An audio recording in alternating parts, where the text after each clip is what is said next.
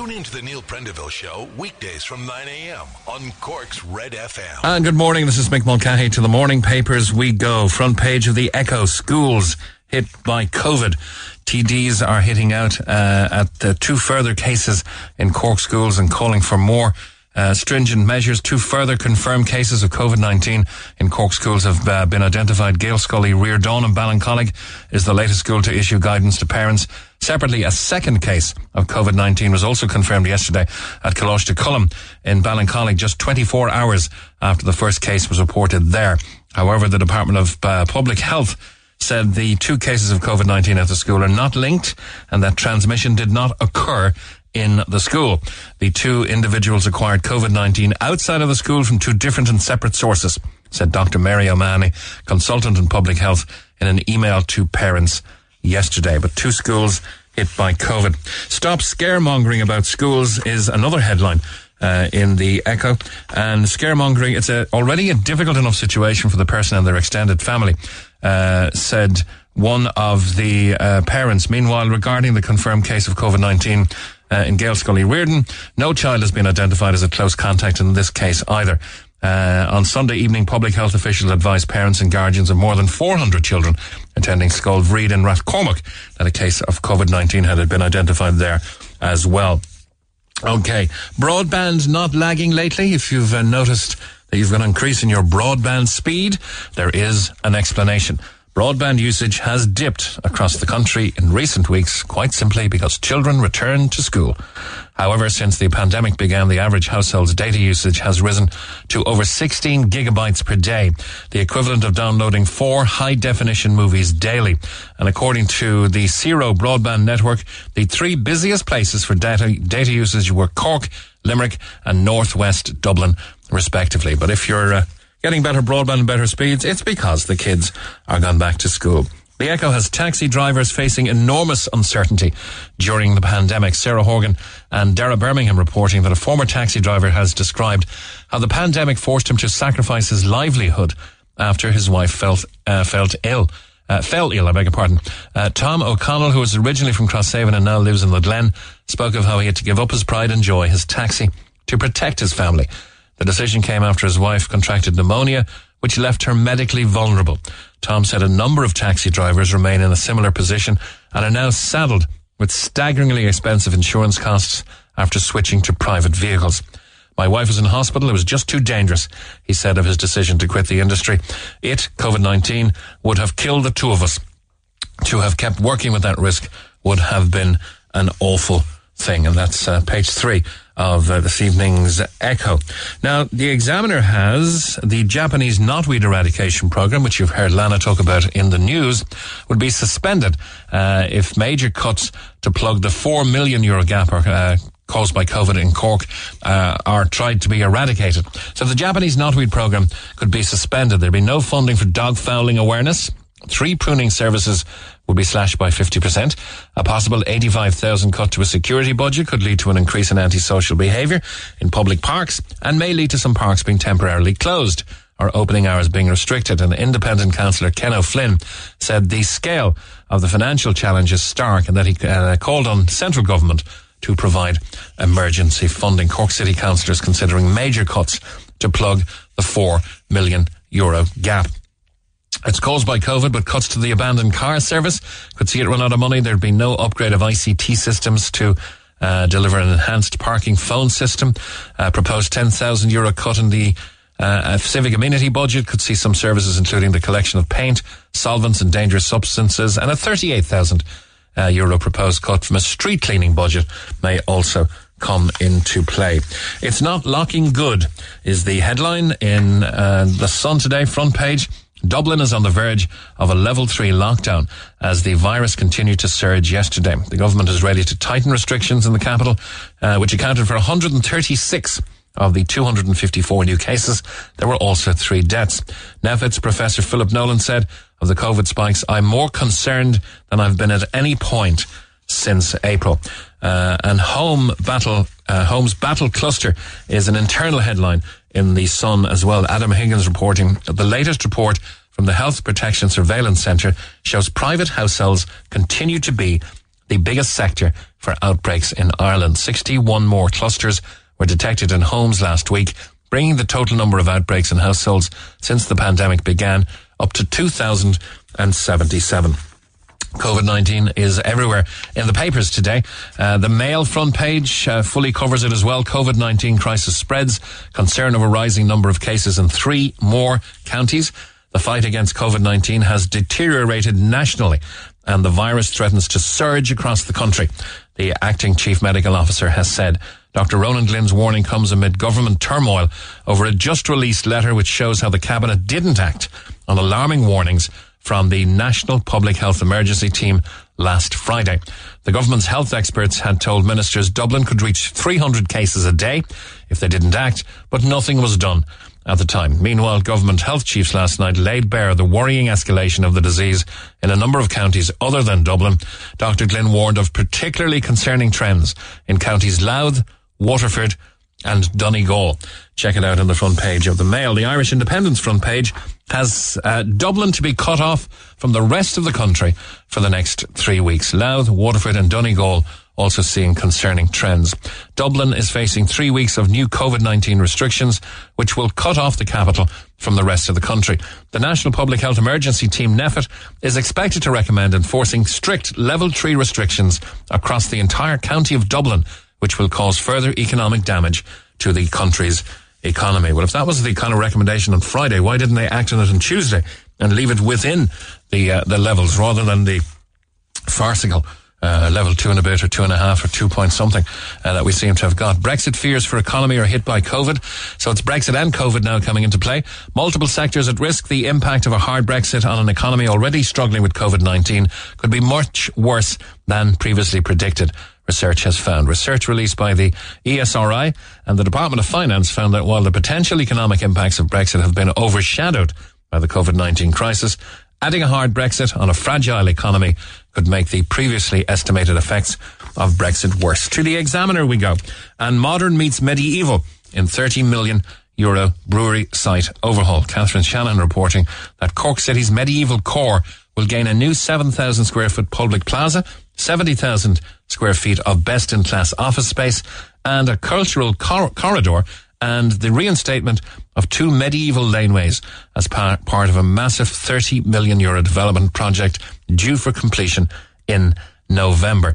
When the €30 million development in Cork South Main Street will be unveiled, the 102-year-old Beamish and Crawford Counting House, one of the protected structures on the site dating to the 18th century, will be framed by a modern office building and flanked by Lamley's Lane, one of the medieval streets of Cork, which is about to be reinstated. Couple more.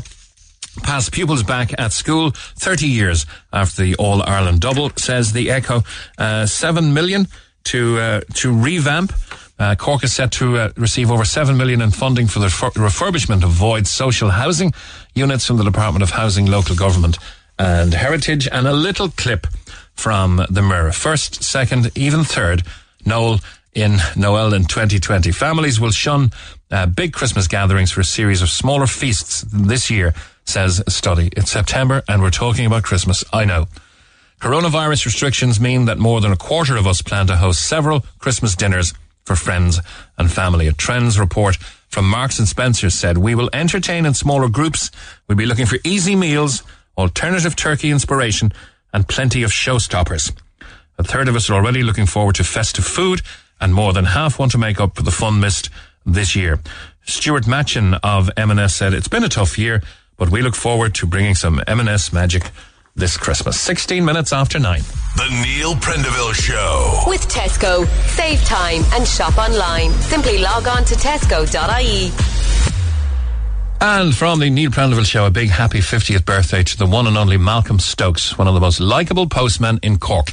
He and his twin sister Michelle are celebrating their golden birthday today, the big 50. So happy birthday to you both, guys. One of the most likeable postmen in Cork. Happy birthday to your sister and to yourself, Malcolm Stokes, on the big 50 today. Now, as I mentioned yesterday, and when we were talking to the taxi industry, which has been decimated, of course, by restrictions, by COVID-19 and all the rest. We mentioned it is Live Entertainment and Event Industry National Awareness Week. And to talk about that on line one is Rosario Buckley. Good morning, Rosario. Hello? Hello. Hi, how are you? Not too bad at all, thank you. Good. Now, you're a publicist and music promoter. The industry itself has had no support whatsoever and no mention on any roadmap, which is kind of the last straw for many. One of the front pages of the morning papers has Nathan Carter complaining. He's had to cancel 100 gigs and he didn't make a cent in 6 months. I'd say he's complaining, though, from a position of relative security, would you? He probably is, because, you see, he would have been... That's one fault I have now. It's great to see that they're bringing attention to it, and it's great to see the likes of Mary Coughlan, Lisa McHugh, they're all getting on the national radios. But the session musicians and the traditional musicians, they don't get an ear. And they're the ones who are suffering the most now. I'm sure it's very difficult for the likes of Nathan Carter, because I know he has to support a big band. He has crew. He has a big crew, obviously, and all those musicians have a big crew. But... they would have earned money previously to this. I presume he's not worrying about, you know, paying where the next paycheck is going to come from. I presume the likes of... But what I suppose I'm talking about is really where my idea is coming from is the session musicians, the people who play in the pubs, the people who play for the small groups, the people who go to the Willie Clancy weekend and play, or the people who play down in Ballydehob for their music and festival every week, every year, and the people who play for the flags. They have no ear. Now, the national radio has given them no ear, and I was very glad to get the phone call from your producer yesterday asking me would I come on the air about this, because we really need something to be done about this, and the publicans and the musicians need to be working together. Mm-hmm. And, you know, as good as it is for tourists to see, and for people who live here, to go and see some traditional music, some live acoustic music, some rock music, some punk music, whatever it is, right across the genre. Of course, when the taxi drivers pull and they go on a national strike, there is an impact. When there's no musicians, you can still sit down and have your pint. But I think it's an integral part of the fabric of re-establishing tourism and re-establishing any sort of trade in what they're calling the wet pubs, that perhaps musicians, even in an acoustic sense, because you're supposed to turn the telly down, for God's sake, but even in an acoustic sense, could begin to reintegrate into the venues in which they enjoyed a little bit of a living prior to COVID-19. Yeah, but you see, to do that, there'd have to be a change in the legislation, because the traditional pubs, a lot of them, if they're going to be adhering to the rules that are there now, I think we all understand that rules, certain rules have to be there, and health is most important. Everybody knows that. The publicans know that. The musicians know that. But because of the size of the pubs that are there and the limits on the hours and the restrictions that are there, the publicans will, and rightly say, they can't afford to pay musicians with the restrictions that are there at the moment on how many they'll be able to have in those kind of settings, and in the limits of closing at 11:30 at night. Like, they won't be able to afford it, and I can understand that. So what I would like to see, Project Act, as you know, was brought in by the council. Cork Council did a very good job in that this year, and they catered. They had meetings around the county. They had them in Mallow, they had them in Buttevant, and all the places around North and West Cork, and they brought in legislation where street areas could be paved off and blocked off and used for restaurants. I think something like that needs to be used for the pubs, where they can have covered areas extended onto the bars, because it's the only way that they're going to be able to afford to have the sessions that they had and afford to pay the musicians as well, because with the legislations that they're now, they just won't be able to. Yeah, there might be some recourse for musicians who can make their living acoustically, but for those who need the big fallback and the PA system and you know, the bass, the speaker, you have everything mic'd up, the big wedding or occasion band, they're going to be another while before they can even think of making money. I was talking to one musician yesterday, Johnny. He's known as Johnny Bongo Thorgan. He's in Mallow. He would have done an awful lot of work. He just tried for Trocra. They're playing tomorrow night for outdoors to a small gathering for culture night. But he said that he can't see himself back until 2022. And he's only one of many. 2022. Wow. The way things are at the moment. That's what he says, you know, and he knows a lot about music.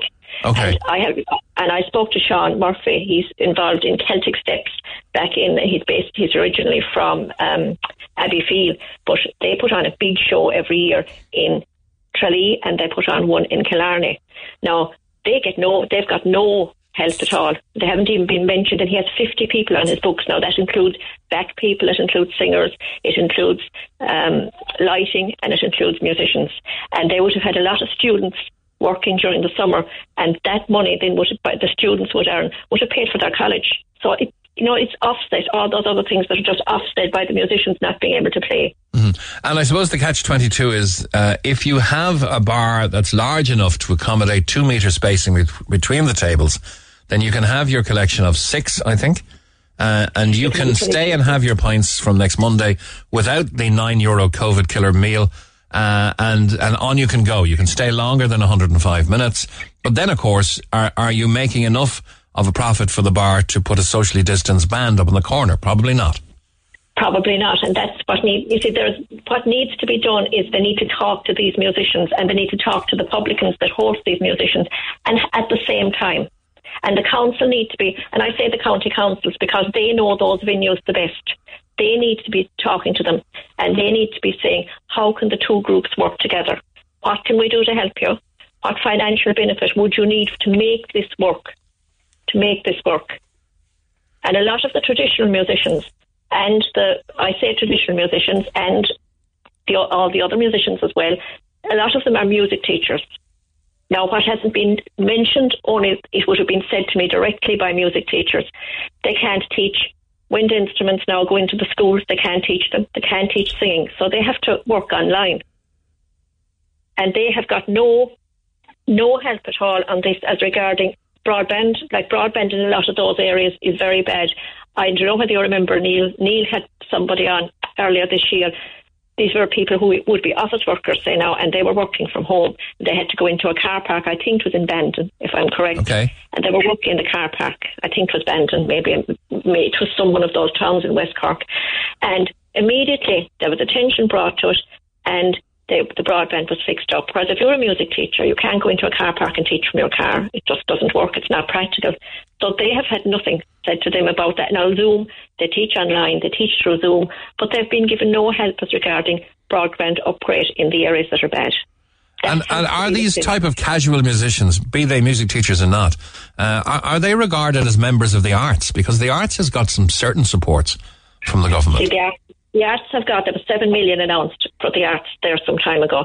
As far as I'm concerned, now, I know from speaking to these musicians, not one of them have benefited from any money from the arts, except that you're very well known. You might be like Shim Satira, you might be the Cork Opera House, say, hopefully the Cork Opera House, the theatres, the Tree Arena.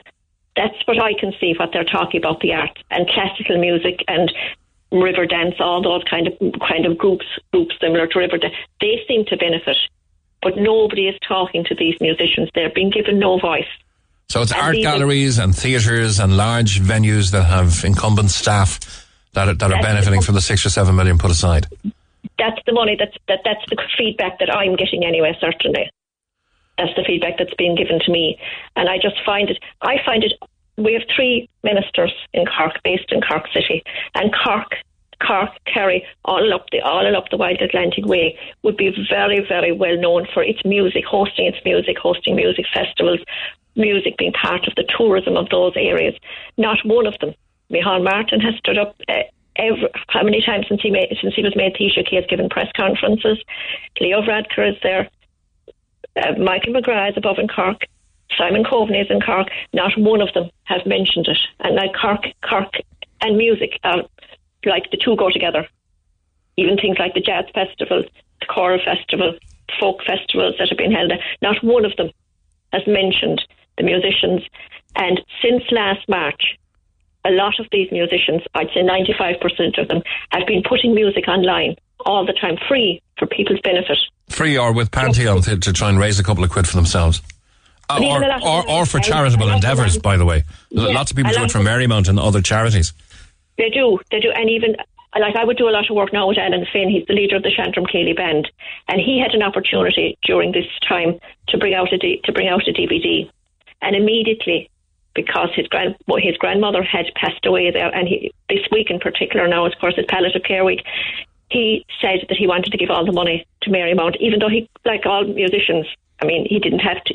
It was a strange time for all of them, you know, and it was a harrowing time for all of them. But he still, not he was one of many, you know. They've all done all this charitable work, put stuff online, made DVDs for charity when they had the opportunity, and didn't make any money. And they don't PayPal. Most of them don't PayPal at all, you know. Yeah, of course they don't. It's their option to watch for free. Now you can drive into drive-in bingo. You can drive into drive-in movies as we stand. But the government hasn't legislated for drive-in music festivals. No, and there was a number of the musicians, I think Tommy Fleming now was one, a number of them, they had them organised. Yeah, Gavin James was coming to one in Cork, I think. Gavin James had, yeah, and he had all the organisation done before he realised that there was no legislation. Now, I cannot understand. You can have a drive-in bingo, you're sitting in your car, you're playing your bingo, you can go to a movie and you can watch the movie from afar. Why you can't have a drive-in concert where a band is socially distanced, they can listen to their music and sit in the car and enjoy it. I don't understand what it is and what the reason for that is and why nobody is listening to the musicians. Nobody is sitting down with them. Nobody is phoning them up. And it's not only about COVID payments. It's not only about finance. It's about the psychological effect of your livelihood completely wiped out. Exactly. I was at a very successful gig out the back of the Doolin Hotel in County Clare recently. And you could get in as long as you had your receipt from dinner in the bar or the restaurant, or you ordered food in there. If you had the receipt, you were left into a non-food area table because you'd just eaten. And there was a gig on for maybe 90 minutes, for maybe the full 105, I don't know. Very socially distanced, very outdoor, under canvas. There were kind of sails that were crisscrossing each other overhead because it was raining heavily. But really, really successful and very well organised. And it's just that every venue can't do that. You see, that's it. That's why they need to be spoken to. And that's why they need finance.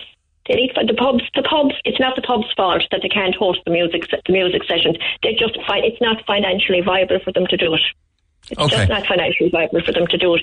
So what I'm asking is, I'm asking Cork County Council to come up with some idea like Project Act that will work for the pubs and the musicians. And I want them to sit down with the musicians and talk to them, and not only leave it to Catherine Martin.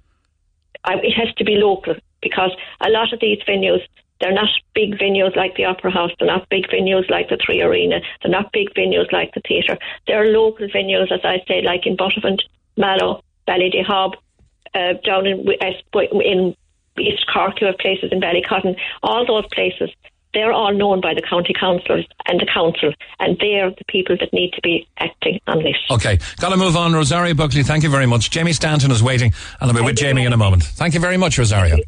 Talk to Neil Prendeville now.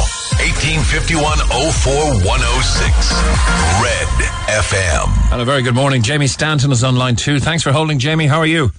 Hi Mick, how are you? How's it going? I'm good. Now, musicians fret over COVID impact on it. Was that your headline? It's very clever. No, it actually wasn't. The fret, of course, is a part of the guitar. Okay. Yes, right. You must feel that, you know, even if the pubs would feel that they were the last to be thought of, or, you know, they were pushed back, that you must really feel like the pub's poor relation, because there's no space for you, there's no thought for you, there's no roadmap for you, there's no plan for you guys, the live musicians, in anything the government's releasing. Yeah, that's right. I mean, like, one kind of focal point that I always looked at was, if the pubs weren't looked after, we certainly weren't going to be, because the pubs do need to start generating a kitty before they pay out musicians again and can afford music, you know. Yeah. So that was one big worry for, like, the musical group in Cork as a collective. Guys, look, if the pubs aren't being, you know, looked after by the government, we're not. It mightn't be feasible to carry on doing what we're doing, which was kind of slightly uncomfortable and scary. But there's a kind of an optimistic approach around at the moment, and obviously throughout lockdown, people kind of started moving online and started, you know, exploring different avenues to see how we could generate an income from music. And, you know, it's starting to work out for some people and it isn't for others, so that was maybe something I always thought the government could step in and maybe with their funding allocate maybe consultancy towards online sales and just get some people up and running with distribution and stuff like that, you know. So that would be a massive... it's a very bad line there, Jamie. Could you move around slightly? Sorry, I'll move around there now. Into a better area if you can. Yeah. That's clear. Stay where you are there. So are you adaptable in that you can play solo, you can play maybe as a duo, as a trio, as part of a band? You know, yeah, so I do a lot of session work on both on guitar, on drums. I kind of fall in and out on anybody who kind of needed me really. I'd be kind of, but at the same time, you know, the bands aren't active enough at the moment now to, you know, have the layout in order to be able to fall in with everybody here and there, you know. So it is a bit of a worry, but we're working on it, you know. And as a professional musician, were many of them, would you think, were they in the zone to get the 350 COVID payment? A lot of people were and a lot weren't. You see, a lot of musicians would work part-time or work full-time and just do a couple of gigs on the weekends. And it would kind of be a rarity to bump into a guy who's solely doing a full-time. There would be a lot of musicians around as well who might only do one or two gigs a week, and that suits them fine because they're single. But when you're married and you have kids and you have a house and a car, you got to put your foot down and work as much as you can, you know. Yeah. Okay, so the five-level alert system published on Tuesday night absolutely did not include anything to do with live music. So there's the roadmap's not very clear. The money that was given to the live music and entertainment industry seemed principally to go to the arts and to venues. Yes, that's right. And usually when the government do allocate money to arts, it does go to venues like galleries, theatres, as you touched on earlier on. But it doesn't actually take into consideration as well the workforce. Like when you see a band on stage, you know, any venue, big or small, chances are there's a crew of 10 to 15 people minimum behind that, you know. And it's really the crew and the workforce, the riggers, the electricians, the sound engineers, lighting engineers, all those people have been completely kind of left whipped, you know. So yeah, there does need to be a massive foot down and start looking after the workforce as well on behalf of the government, because unfortunately the funding doesn't reach the intended areas most of the time, you know. Unfortunately, with the way things are going now and with the resurgence of the virus in many counties, I'd say you're way down the pecking order when it comes to, you know, having live concerts, outdoor concerts, even coming back at all. Yeah, absolutely. I mean, as you touched on earlier on, the drive-in concerts were shut down so many times, and Gavin James is a massive advocate for that. So hopefully we can reach legislation, you know, common to drive-in bingo and etc., where people can just set up out the stage in a safe area, and maybe a COVID officer could sign off on everything everybody needs to do in order to keep things safe, and people could get out and just start enjoying music again, you know. Yeah, but testament to the big heart of the likes of yourself and Paul Hannon and many, many more musicians around the county that, you know, even though you weren't making any money, you started doing gigs online and then opening up the Panty and things and GoFundMe and PayPal. And, you know, some for themselves, but like you guys, mostly for good causes.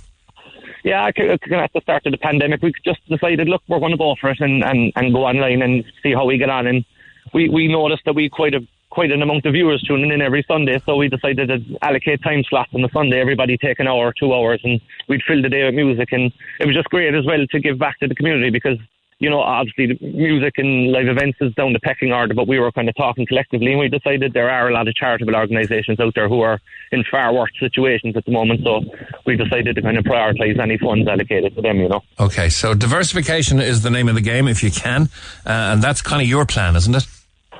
Sorry, I couldn't get you there, Mick. Diversification, you're going to go into a new area. Yes, I am. Myself and my brother-in-law are taking on a bar. We should be open in about 3 or 4 weeks. So I just thought this is a good time for the majority of people who are self-employed because everybody's kind of starting from the bottom up. So I decided it's time to try new things and just stick my toe in the water and see how you get on, you know. So that's the plan for the next month anyway. And where will people find you, your TV star you, in your new bar? Oh, we're taking over the Paddocks, the Cove Pirates Rugby Club, the bar up above. So we should be open in about 3 or 4 weeks, all going to plan. And well, that's again, a fine big space. Will you be able to afford musicians? Or will you do it yourself? We hope so. We hope so. I probably won't be playing there myself. I don't know if you ever heard of saying not to spook your own haunt, but we will. We hope to have a band maybe towards the end of October, going into November, just to kind of get a bit of an atmosphere going and try show people some kind of taste of normality of what we have, but just to do it in a safe and compliant way is our priority, really. Mm. I'm aware of the honky tonks in Nashville. I don't know if you've ever been on the strip in Nashville. There are bands that play 4 hour sets, and they'll finish up at about 5 minutes before the end of the 4 hour set, and 5 minutes after the 4 hour set, they're in a different bar 100 yards down the road. They're all set up. This half an hour setup doesn't happen in Nashville, and they completely live on the generosity of the punters. Maybe that's a way that bars could. Now, all socially distanced restrictions adhered to and respected. Maybe if you got a single guy or a two-piece in, and let all your customers know, I can't afford to pay them. They're working for what you give them. And maybe put the tip jar out there as it's kind of a moral. It's a moral obligation to give them something, whatever you can afford. We're not asking for a fiver, but if you've got a euro, give them a euro. Maybe a way they could make a living. Yeah, I mean, that's constantly talked about, you know, and especially online as well with the PayPal tip jars. People have been tipping away with that, but like it's not really in our culture. I find from like when I used to gig abroad a lot, like tips are, it's in the culture for people to tip generously if you can play a song of their choice, but it doesn't seem to be in the culture over here. So it is an idea to explore, but we would have to look at the footings to try to reinforce it in a kind of a moral manner, you know. No. It could be a complicated thing, but it might not be at the end of the day. Well, at least it would be from a cost-neutral perspective. They'd volunteer, it wouldn't cost you, and then hopefully if they're good enough, they bring a crowd to you and the crowd supports them. Yeah, well, I mean, it's definitely an avenue worth exploring, as I said, but the last thing I would want to do is to book somebody and then somebody goes home at the end of the night with money to do the gig. Yeah, you know, so. I know, I understand. Are you aware of musicians who are in big trouble now with mortgages and maybe who didn't get COVID payment or a lower COVID payment? Yeah, like I would consider myself, although I've been decimated, I would consider myself one of the lucky ones, because I work with a lot of people and I write with a lot of people and play with a lot of people, and they are just in dire straits, you know. Like if I was to urge governmental kind of interference, I would start, you know, kind of prodding at them to start liaison with banks and, you know, anybody like loans, etc. I mean, one thing as well that hasn't been discussed about enough is, and it's been very pliable to musicians, is that out of that pandemic payments, a lot of us still have to keep paying our overheads, like many self-employed people in other areas of work as well, you know. Or you have gear on lease and all that kind of thing as well. Yeah, exactly. That's a good phrase you just coined there, by the way, Jamie. Government interference. Yeah. Yeah, that's it. They are going to have, they can, you know, they do have to interfere basically. But yeah, so a lot of people are still paying overheads. I mean, we have thousands upon thousands of euro worth of gear, and if you leave it sitting there for too long, it's kaput, you know. Mm-hmm. So we have to make sure everything is ready to go and keep it maintained and just to make sure it's ready to rock when we get the thumbs up and we're going to go for it again, you know. Yeah, well, so, some of the places you play are quite small pubs, and they've got their own systems now. They're going to have to start adhering to with perspex and distancing and timing and contact tracing, taking numbers, booking tables. When do you see them being able to take a musician that they can pay?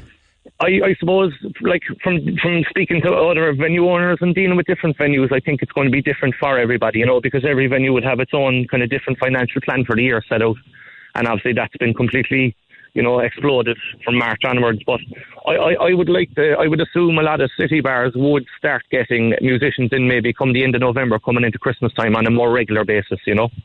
Some places already have maybe booked a musician within the last week or two just to dip their toe in the water, obviously food serving pubs. Mm. But and it has worked out for them, and it has been safe and has been green lighted. So hopefully we can abbreviate further on that and just move forward and hopefully things pick up, you know. Yeah, a couple of shows coming up. The group Sparkle are advising they'll be playing in Dwars on Friday, October 2nd. Surely other musicians and DJs should start getting booked for pub entertainment.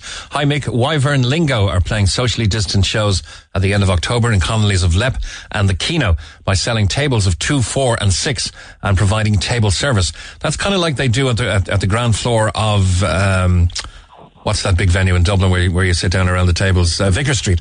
It is possible for gigs to happen again. Venues just need to work together with musicians. People are desperate for live music. Tickets will fly out the door, says Laura. There are venues that would suit that sort of thing, actually. Dolan's Warehouse in Limerick would suit it. Yeah, it would. So maybe book a venue if you're a musician. Advertise your wares and organise table service could be another angle.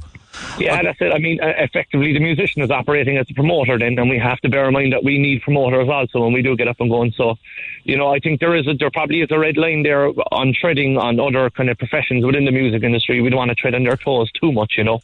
So, so there are plenty of places in Cork that you could do a socially distanced gig, and they don't necessarily need to be like established venues either. Like, and they can be fully compliant. Yeah. Jamie, I got to leave it there. I've got Mick Barry holding on the other line. Thanks very much.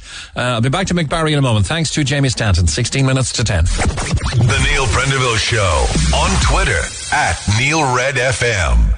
Call the show 1850 104 106. You can text to WhatsApp 0868 104 106 or email neil@redfm.ie. Thanks for holding, Mick Barry. TG, good morning. Good morning to you, Mick.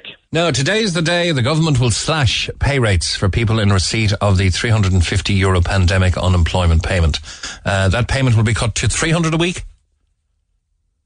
It'll be cut to 300 a week for some, but it'll be cut to 250 a week for others. So, okay, at the moment, if you get the pandemic unemployment payment, there's two rates. There's a 350 rate and there's a 203 rate, right? Uh-huh. If you're on the 350 rate, you're now going to be cut. You'll be cut by €50 if you used to earn more than 300 before the pandemic kicked in. That's everybody, is it? No, you'll be cut down to everyone who earned more than 300 before the pandemic will now be cut from 350 down to 300. They'll lose €50. Yeah. Okay.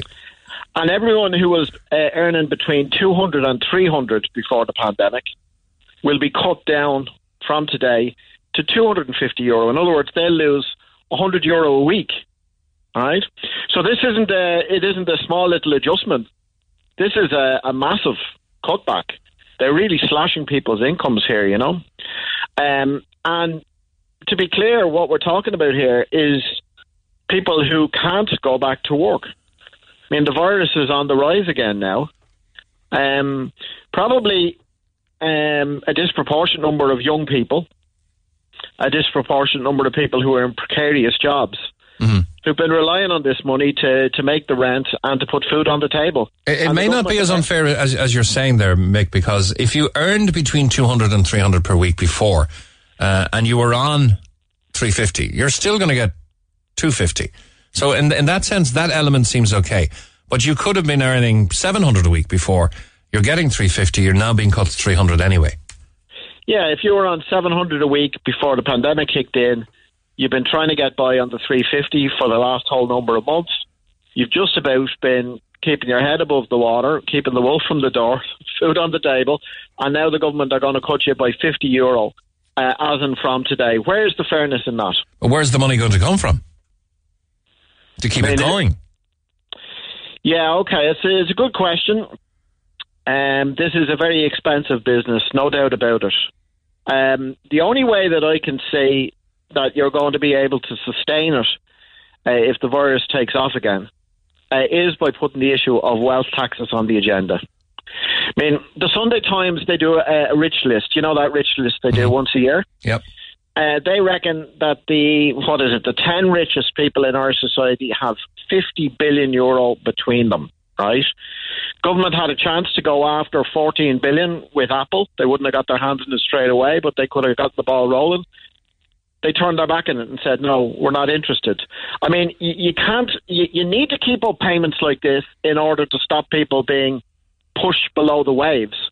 But you can't keep it up as a society unless you're prepared to put the idea of wealth taxes on the agenda. And there needs to be a real discussion and debate about that now.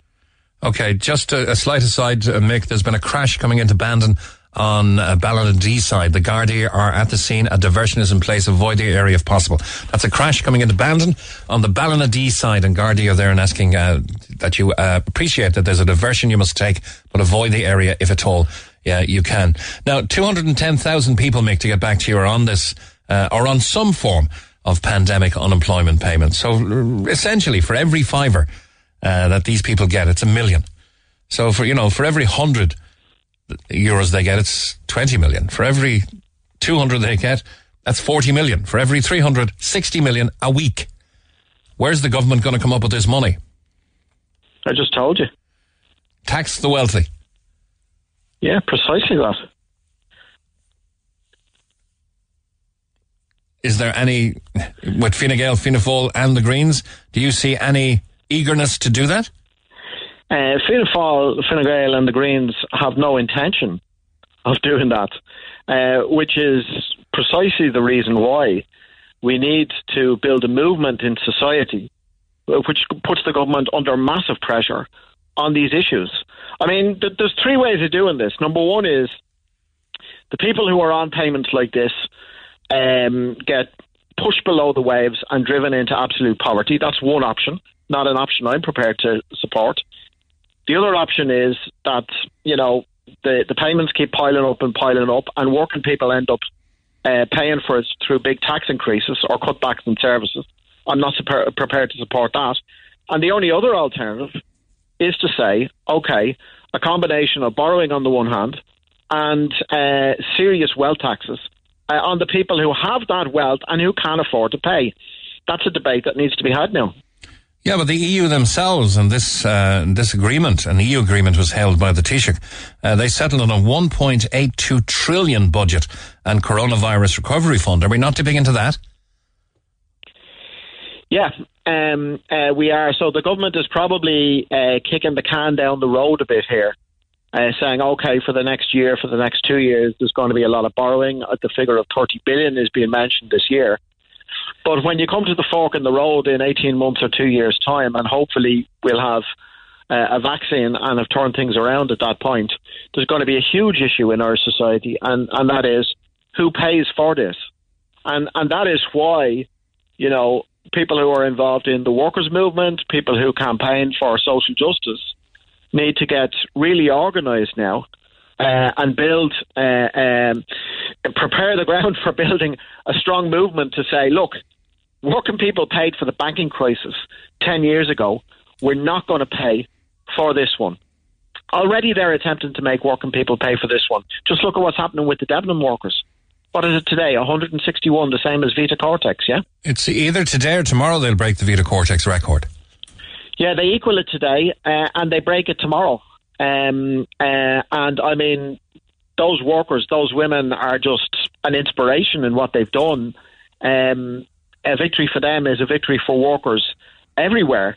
But why are the union leaders allowing this dispute to drag on and on? They should be taking the gloves off, squaring up to the government and say, settle this or we're going to put you under fierce and enormous pressure. Yeah, we must be one of the most indebted nations in Europe, if not in the world, Mick. I mean, 10 years ago, we were saddled with 40% of the EU's bank debt. And now it looks as though we've got 1.5 billion from Europe to give back 16 billion. Yeah, there's huge borrowing going on there. Of course, you can borrow quite cheaply at the moment. I mean, it's less than 1%. Yes, but if you're not going to tax the wealthy to repay it or repay an element of it, then you're going to depend on taxations from the working class, ultimately. Yeah.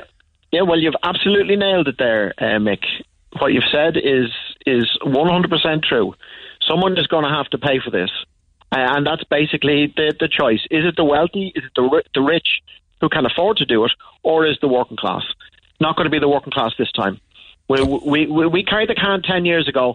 And people are not going to stand for being asked to carry the can this time around. And Micheál Martin, by the way, the Taoiseach, whose party enjoys the support now of just one voter in 10, would want to understand that. If he keeps going down the road that he's going by cutting these pandemic unemployment payments, what you're looking is his party being driven onto the rocks. It'll be the end of Fianna Fáil. Mm. Yeah, because it seems to me that instead of getting a bailout from Brussels, we're going to be paying for the powerhouse economies of Spain and Italy, for instance, to recover from their economic fallout of the coronavirus. But that's a different matter. Some various texts that have come in already during our conversation, Mick. Hi, Mick, can you thank Mick Barry for helping the taxi industry yesterday? I'm an out-of-work taxi driver now on 300 a week for my wife and myself, says Anthony. Were you involved in the taxi demonstration, Mick? Did you show your support? Supported it in the Dáil yesterday. Yeah, okay, absolutely. Sorry. That's what that's about. Just a thing about that is that, you know, that was certainly the biggest taxi protest of the 21st century in this country. Probably the biggest taxi protest in the history of the state. The taxis were forming up outside the gates of the Phoenix Park in Cunningham Road. And the queues were going back into Chapel Izzard and all the way out to Ballyfermot. I mean, there could have been 5,000 cabs or more involved in that protest. Did you see anything about it on the RTE News the other night? I saw lots. I saw lots about it in small little clips, but I saw no concerted coverage. Yeah, it's unreal, and you know, sections of the media, and I think RTE in particular, at the time of the big austerity 10 or 12 years ago, really downplayed and tried to write out of the picture protests by working class people standing up for their rights and saying we're not going to pay for this crisis. In particular, you saw that with the water charges campaign and the media treatment, or the treatment by sections of the media of that. And are we seeing the same thing again now with the lack of coverage by RTE, I think, of the Debenhams dispute and the treatment by RTE to the taxi protest the other night. To be fair, the only place I've seen a little bit of the Debenhams dispute, Dublin centred on RTE, but the most of it I've seen on Virgin Media with Paul Byrne. Yeah, Paul Byrne gave very good coverage to the sit-in last week in the Patrick Street store. Yeah. No question about that. Mick, one final question. What about the students earning 100 a week, getting 350 COVID payment? It's crazy.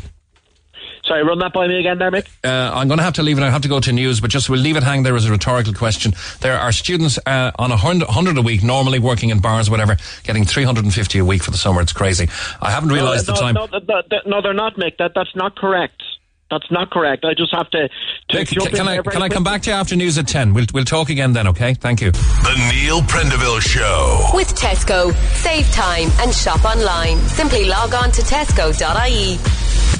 And we're back with Mick Barry, TD. Welcome back, Mick. Thanks for holding over the news.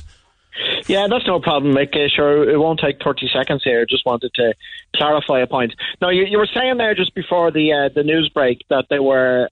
somebody complaining, those who would have been making 100 euros a week working waitressing and doing stuff in bars to supplement their, being a student or to get by or supplement their Susie Grant or whatever, have been on 350 euros a week for the whole summer. Maybe some of them cut to 2 or 3 recently. Well, you see, that's the point I was going to make to you, right? They're not on 350 euro. And the number of people who are saying to me, oh, sure, they're on 350 euro. No, they're not on 350 euro. They're on 203 euro, all right? So there's nobody on 350 euro at the moment who was working part-time for 100 euro before the pandemic.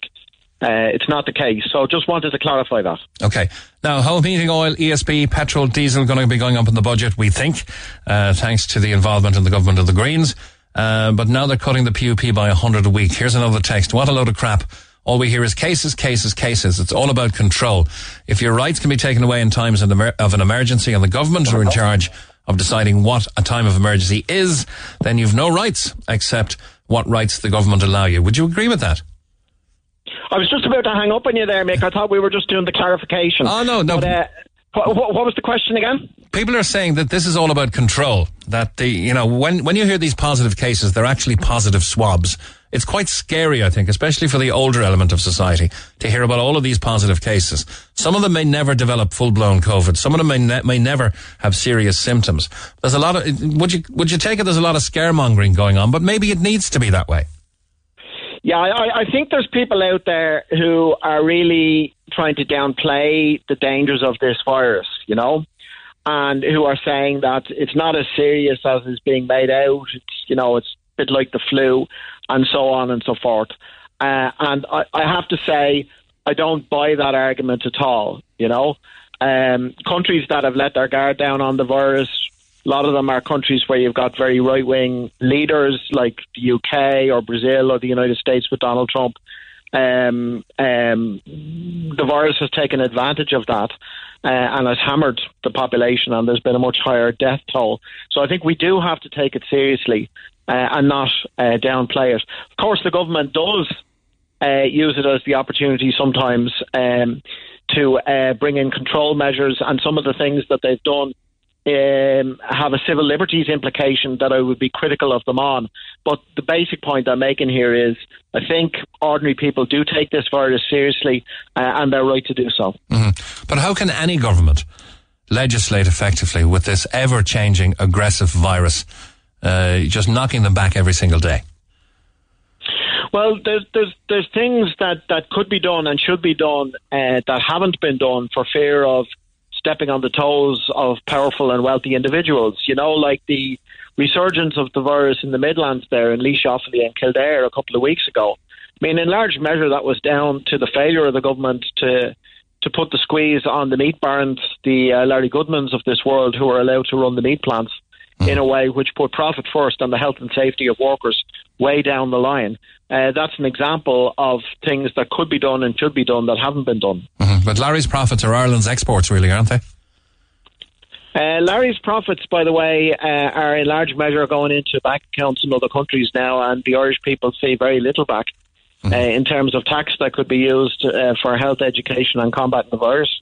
But if you go to support your local publican next Monday night, he can't have live music, he can't have piped music, and you must, if you have the TV, have it turned down.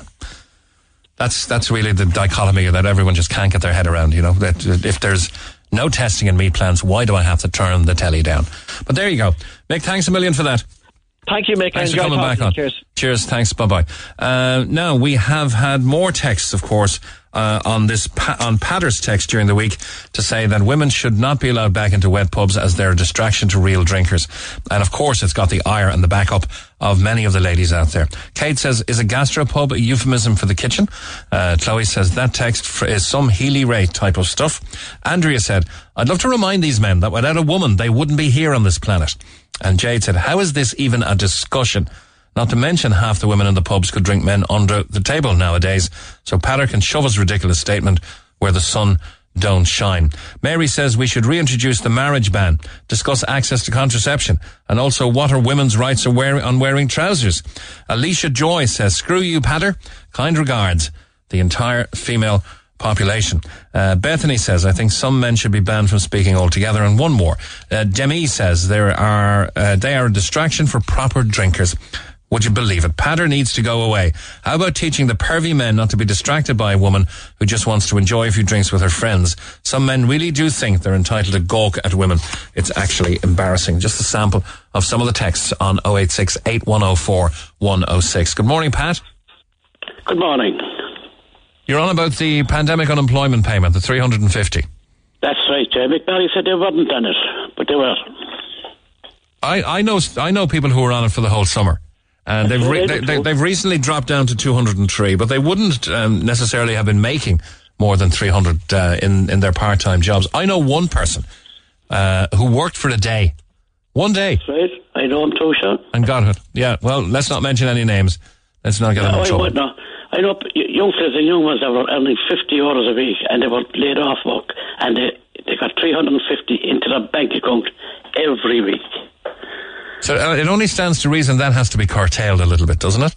Well, if it does, it does. Nothing to do with me, but I'm just making a point that Mick had his information wrong. And he must know people that are getting this and we're getting this.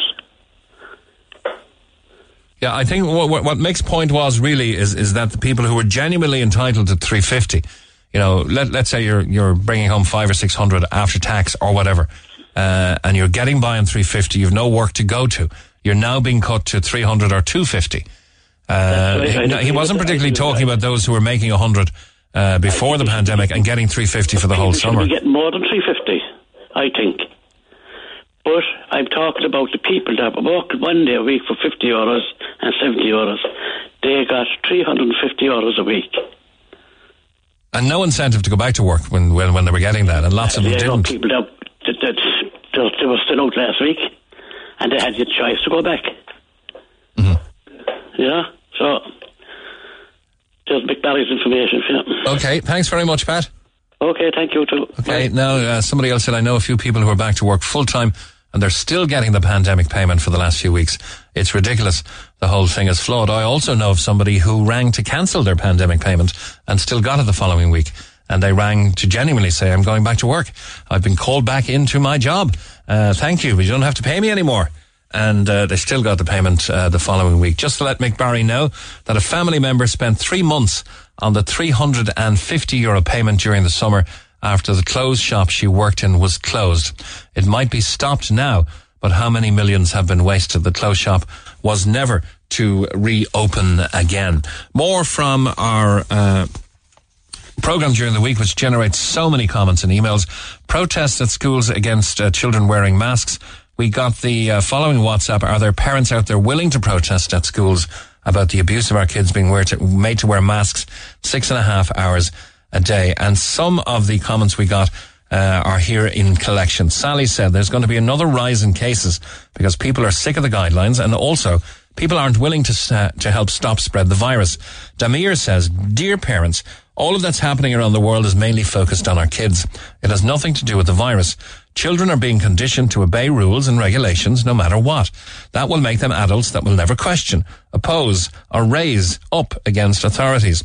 This is what happens in dictatorships such as China or North Korea. The problem is that they will never realize that. Lots of parents think it's just a mask, but ask yourself, is it just a mask? What happens when tomorrow, when we ask our children to do other stuff? Will you still think It's just a mask. A couple more. Stacey says, I'm all for masks, but in fairness, it can't be healthy to wear them for 6 hours a day. The government have said that face coverings are better protection than visors. There are also kids who are mixing with each other playing sport and don't have to wear them. And Joanne says, my own son is out of school with a sore throat today. He was under pressure on Thursday when I collected him. He was red-faced and upset. He said he was finding the mask wearing very hard. He said it was just too hot and there's no taking off the mask for a break until the lunch breaks. So it's 4 classes non-stop without a breather. I must say this is an excessive amount of time without a break. He knows he must wear it, and I'm all for masks being worn, but the kids need to be allowed to get a bit of air between classes. That's fair enough too. Now we have an email here. Heartbroken over confirmation is the title there. Hi Mick, I hope you're well. I'm writing to you as we feel incredibly disappointed with the way a church in Cork treated our family. Our son had a confirmation Tuesday, the 15th of September. Prior to the confirmation, we received a letter from the priest stating that only 2 adults per child can attend the ceremony. I rang the priest to discuss the situation our family was in. We also have a daughter who's 10. And I asked if we can bring her with us. We're not originally from Cork and we don't have any family here. As the ceremony was during working hours, our neighbours and friends were in work and we had no one to look after her. The response from the priest was so cold and without any compassion or understanding. He only stated he couldn't do anything about it and that she couldn't come. We asked a few other friends, but as everyone was working, we ended up bringing her with us. There was one more family in a similar situation. The lady standing in the church door refused to let both children in. It was exactly the same behaviour as the priest. Cold, without any heart, compassion, understanding, really cruel. As a result, my husband had to stay with our daughter and my son was deprived of the right to have both parents at his confirmation ceremony. The explanation we received was that it was government policy to only allow 2 adults for the confirmation. Now, I could not find this policy anywhere, and I do know that our friend's son had confirmation in a different church a few weeks back, and both parents and his younger brother were at the ceremony. Did the government instruct different policies for different churches? I don't think so. Also, there were 60 people during our confirmation, and as far as I'm aware, only 50 were allowed, so the policy was broken anyway. Letting in 2 small kids for the families that had no other choice but to bring them wouldn't do any difference to anyone inside the church. It was pure willingness and a good heart that was missing here. When trying to find the policy, I came across the HSE Guidance for Religious Services signed by Micheál Martin, which is attached. It clearly states no child should be deprived from the right to have both parents at the sacrament ceremony. Is this who we have become? Cold-hearted, cruel people that are refusing small children from entering the church. This is the rock upon which the church will perish. Do priests and people helping in church put guidelines above the religion itself without even offering any kind of support or understanding? And do we forget what religion really is all about? And if because of our fear, we are so scared to offer a little bit of kindness and allow a child in the church, what does this then say about our faith? I have the name. I'm not sure if I'm meant to read that out or not, so I'll keep that private. But that's a very, very poignant and heartbreaking letter. I was at a communion in Donegal, and as a godparent, was able to attend, but it was parties of 4, maybe 1 or 2 parties of 5, where 2 godparents were there, but it certainly was a much trimmed down experience. And the church was almost eerie. And you know the way when the priest says something for which you're meant to respond, there was silence. And it kind of made for a very unsettling experience. But there you go. It went off successfully, and congrats to all involved in that. Now, I can't get salon staff as they're making more money on COVID. Hi, Mick, I have a query. I'm a hairdresser in Cork, and I can't get hairdressers to work in my salon. They're all at home due to COVID, and they're getting the COVID payment. I can't find people to go back to work as people are leaving and working from home now. I'm back at work. It's finding staff to go back to work with me is the issue. Do other hair salons have the same problem?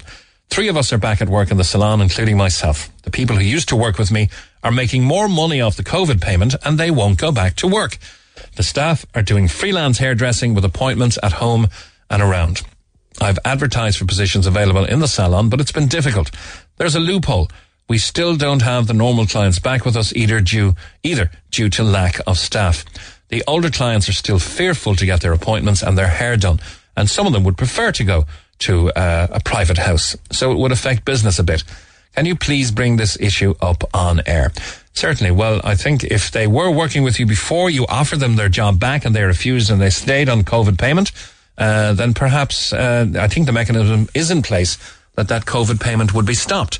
So I just wonder why that hasn't happened, because I know of people who refused to go back to work, enjoying the COVID payment too much, and suddenly, lo and behold, next week there ain't no COVID payment. So I wonder why that didn't happen in your case. Maybe you're meant to report the fact that you asked them to come back to work, and that would affect the COVID payment, or maybe you don't want to do that. I don't know where the legalities stand there with that, but it certainly seems to be unfair that they can make $350, probably make the same working at home, and not have to go back to work, and the work was good enough to support them in the first place. Let's go to line 4 and Christine. Hi, Christine. Hi, how are you? You're a salon owner?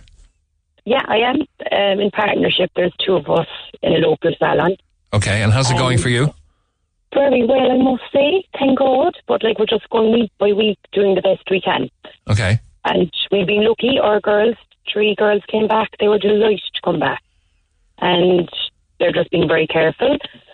They're constant cleaning. We're wearing the masks. It's hard going wearing the masks. I was just listening there about students. It's tough. Can you blame somebody who might have been on $350 a week, sitting back at home? No danger per se of contracting the virus from not going back to work into physical contact with people, their hair, their skin, their breathing, and putting themselves in harm's way, as it were, of contracting the virus for probably the same or less money. I suppose in one sense, no, they'll be more careful, but what's happening then is some of them, not all, will be doing hair at home. Mm. So that's undercutting businesses then that obviously have the overhead, and, that's a big thing as well. That's affecting salons and beauty salons. I suppose, no, I don't blame, but at the end of the day, the COVID won't be around forever, and they'll be glad of their jobs when it's gone. Yeah, your line is very bad. Can you move around as well? Oh, maybe just a little bit into a better area. Yeah, I'm outside there now. Okay. So your staff came back, and are you looking after them as best you can? Oh, totally. They're very comfortable in the environment. As best we can. Are you doing walk-ins? Walk-ins, when it's quiet, on the quieter days, they can wait out in their cars till we're available to take them. And like that, the older clientele, we're delighted to be back regularly. We take them at quieter times. We offer Sundays if they want just one-on-one. We do that. We're open longer hours. And we just try to keep the numbers down. So we're doing our best to accommodate everyone. Okay. And as well as looking after ourselves as best we can. Well, you're making a living, you're providing a service, you're not a burden on the state anymore, you're probably paying tax again, so you're assisting the state. Mm-hmm. You're enjoying, I suppose it was probably 3 or 4 months of staring at the 4 walls that got your staff to say, you know what, I want to go back to the salon. I want a bit of public interaction. Yeah, and you know what, a lot of clients aren't going nowhere because they're working from home or they're elderly, that they just feel better, and it's lovely to be able to do that, to give the feel-good factor, and for them just to talk to someone. Our job's very personal, and you get to know them, you build friendship, and it's lovely. It's just a lovely atmosphere over this COVID thing. Do you know what I mean? Mm-hmm. We're trying to make it as normal as we can, but as safe as we can. Well, you haven't even mentioned the salon, so let me allow you to do that, please. Carriglane Organic Hair Studio. We're open 15 years in Carriglane, and we do all natural organic products, so better for the person, better for the hair, better for us, no chemical smell. We have beautiful products, and touch wood, all going well so far. Don't want to jinx it. And we've a great bunch of girls, I have to say. We so appreciate them. Trina, Catherine and Margot, myself and Della, it's just a lovely family, basically. Okay. So, yeah. Well done. Thanks a million, Christine. Not a great line, so thank you very much. Okay, thanks very much. All the best. Thanks. Cheers. Bye-bye. You can phone us, by the way, on 1850 104 106. You can text 0868 104 106 or email neil@redfm.ie. I'll take one more before the break, and that's on line 2. Hi, Michael.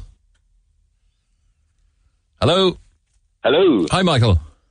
Hey, Mick. How's it going, bye? Good. You're saying it's not a pandemic at all? Yeah, well, Michael, Mick, you know, when you look at the statistics from the CSO and you look at it from, you know, you look at the Italian Health Institute's numbers as well, or the CDC in the United States, there's a trait going through all of this, and that trait is the average age is between 80 and 85. In Ireland at the moment, we've got 1,777 people that have died. 1,444 of those people had one or more comorbidities, Mick. You know what I mean? So, like, in Italy, up until I think it was the start of August, 26,000 people had died. Now, Vittorio Sigarbi is an Italian parliamentarian. He read out the numbers in the Italian Parliament, which the mainstream media all over Ireland didn't show, of course, because there's a narrative they're going by. But according to Vittorio Sigarbo and the Italian Health Institute, 96.4% of the people that died had one or more comorbidities. 50% of that number had two or more comorbidities. And the last bit of it had three or more comorbidities. So, Mick, what I'm trying to say to you, what's going on, and it's going on all over the world, health ministries all over this planet have been, it's basically, there's been a coup d'etat on all our health ministries.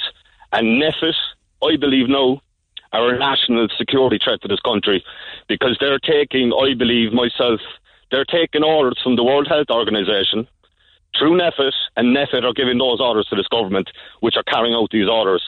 And the amount of destruction, decimation, the psychological damage that's being done to our elderly, the people who brought this country up, who paid their taxes and gave me a chance, gave all these young people a chance to have a life in this country. You know what I mean? And it's just an absolute disgrace. What's the underlying motive, Michael? What's the motive you feel? And I'll tell you right now, nobody has been talking about it. I'll ask every viewer now to go on to the World Economic Forum and check out the Great Reset. This pandemic is a scam, and it's to bring in a world communist regime. And listen, you can just take a look at it yourself. Don't listen to me, Mick, okay? Look at the World Economic Forum and look at the Great Reset. It is the biggest scam, and we've got a serious problem now, Mick. We've got to make a choice.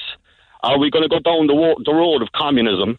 Right? Because let me counter that argument with just one thing. Now, the USA Donald Trump and the USA have left any interaction with the World Health Organization aside. They're not being dictated by the WHO anymore. Yeah, there's 200,000 deaths in the States.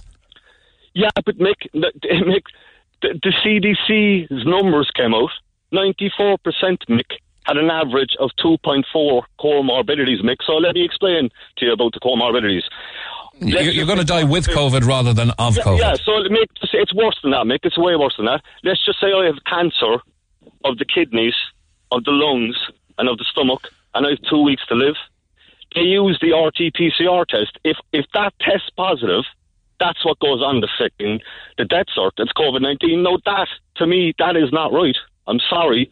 But if you have three forms of cancer and you die, you've died of cancer. You have not died from COVID-19. I'm sorry, but people have to wake up to this, because our country is going down the swanny. But surely we should have lots and lots of less deaths from cancer then, if it's all being attributed over one way to COVID. Well, it seems to be cancer numbers are going down, but see, Mick, that's another thing as well. Like, from this COVID-19 thing, look at all the screenings that have been cancelled. There's going to be a tsunami.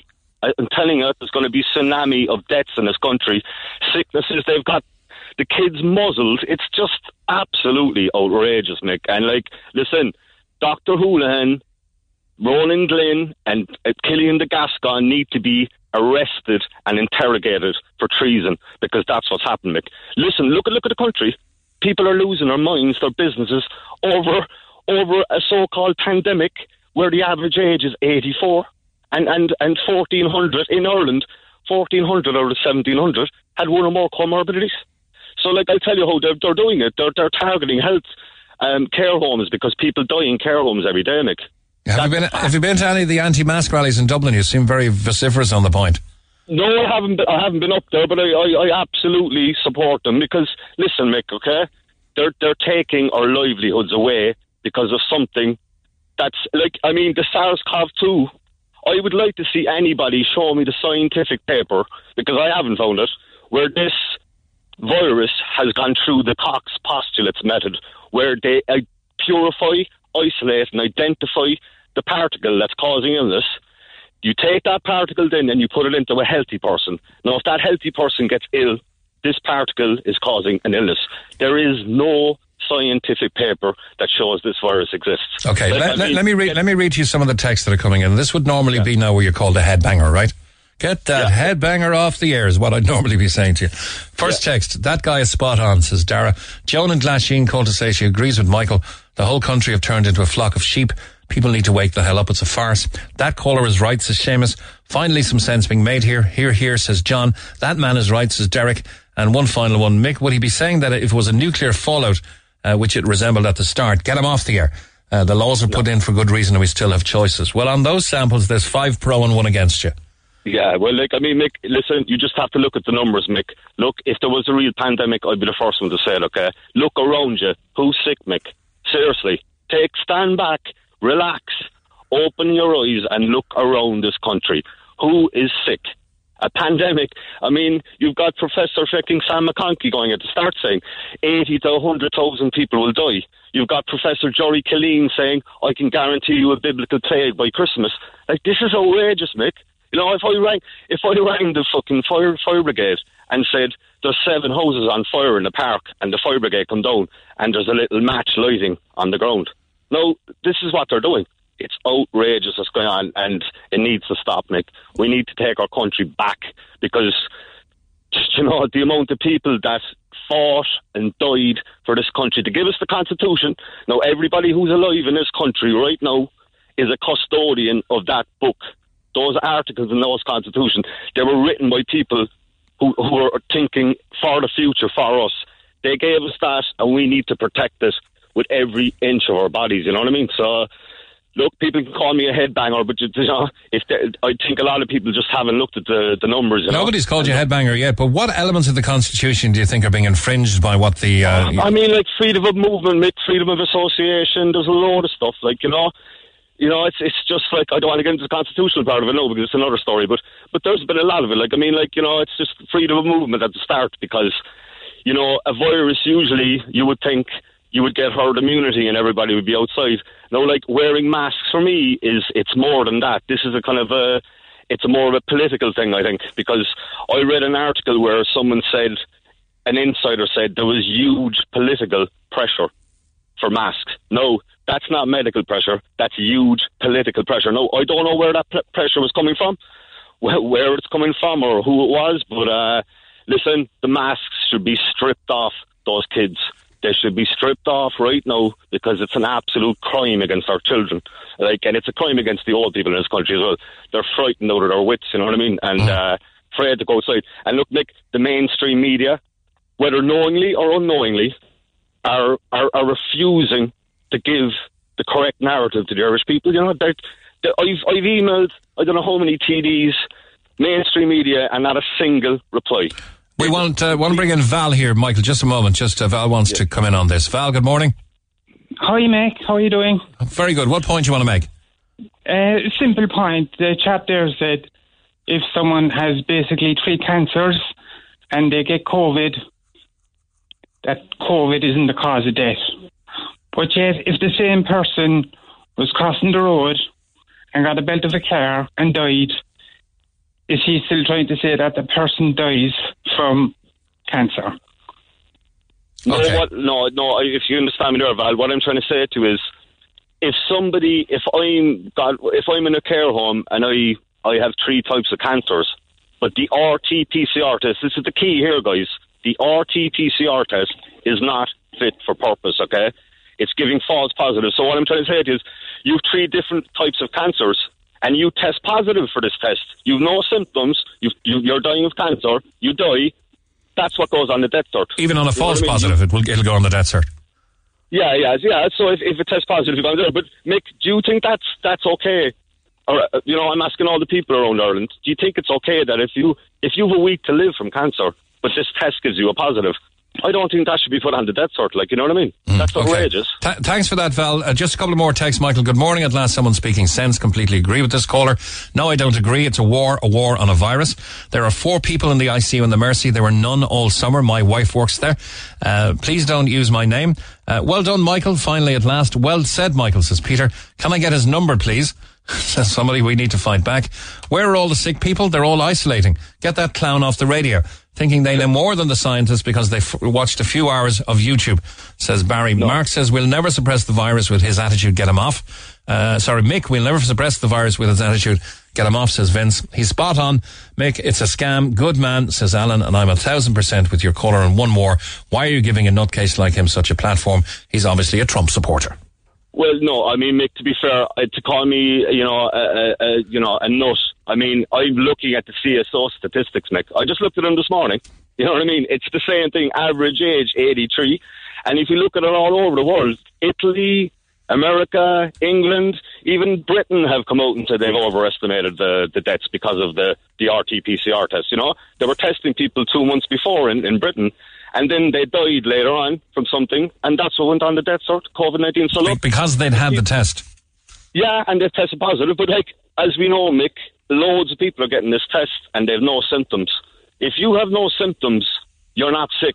You know what I mean? Mm-hmm. So like, this test needs to be seriously analysed and investigated for its accuracy, because it's literally causing our country to go into freefall, and we can't let that happen. I can't let that happen as an Irishman and as a custodian of our constitution. I care about the people of Ireland. The World Health Organization does not care about the people of Ireland, okay? That's Michael, you've just been called the only person speaking sense on Red FM these days. Oh, that's an insult to me. This caller's dead right. There's a bigger agenda with the so-called pandemic. And somebody's wondering, is it okay to share your number with them, Michael? You're a brave man speaking your mind and making sense. We can't give them your number unless you say yes. Doesn't matter. I'd rather not. Mick, is that alright? But yeah, like, you know what I mean? We have to protect yours under GDPR regulations. We can't give the number to them anyway, unless you consent. So that's fine. Yeah, yeah. But, look, I'd rather not. It's not anything. I'd rather not. Like, but if you ever want to ring me back, or whatever, that's no problem. Well, I tell you what.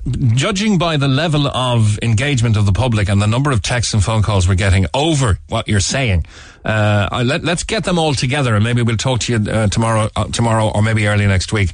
Maybe there's someone who wants to argue the toss with you, but there certainly seems to be a lot more support for you than there is negativity. So it's been interesting. As I said, Mick, you know, I'm not a doctor, but I can read.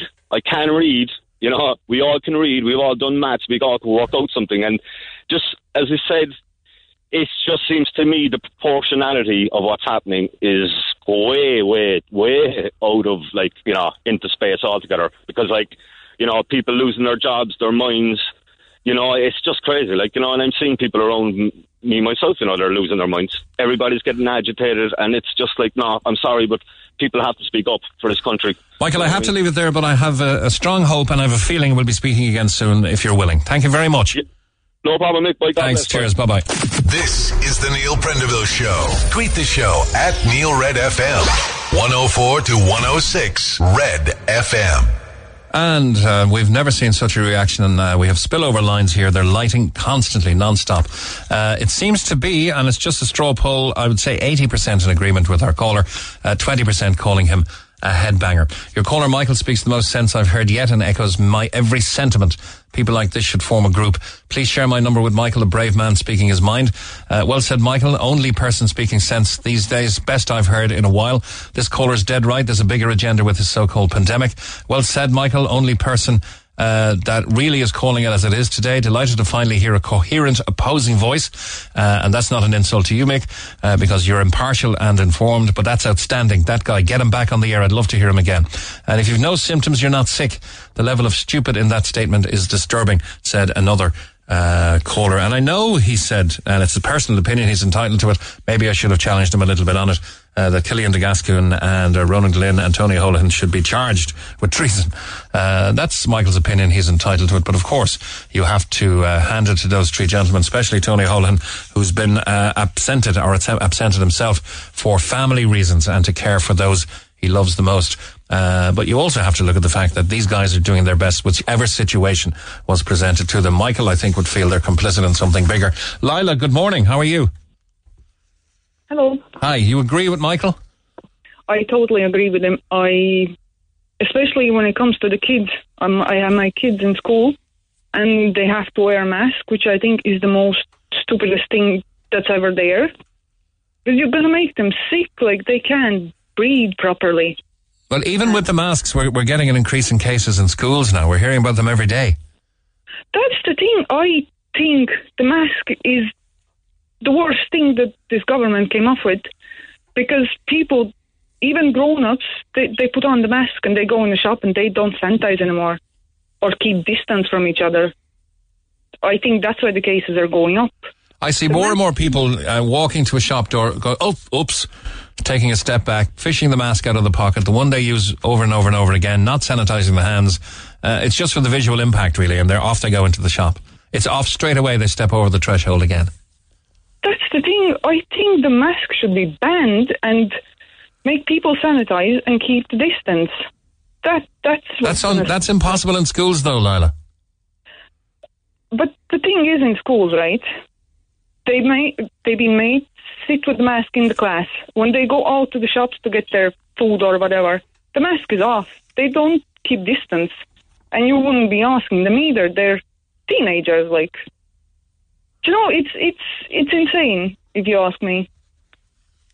And you're saying that the kids are getting lung and throat problems now, a couple of weeks in. That's what I hear around, yeah. Even my son, he's saying that it's very hard to breathe.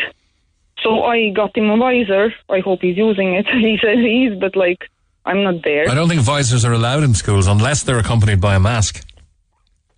I'm not sure about that. I think at the very start they said they can use. It's my understanding you have to have a certified respiratory ailment before you can use a visor. Other than that, it's masks for everybody.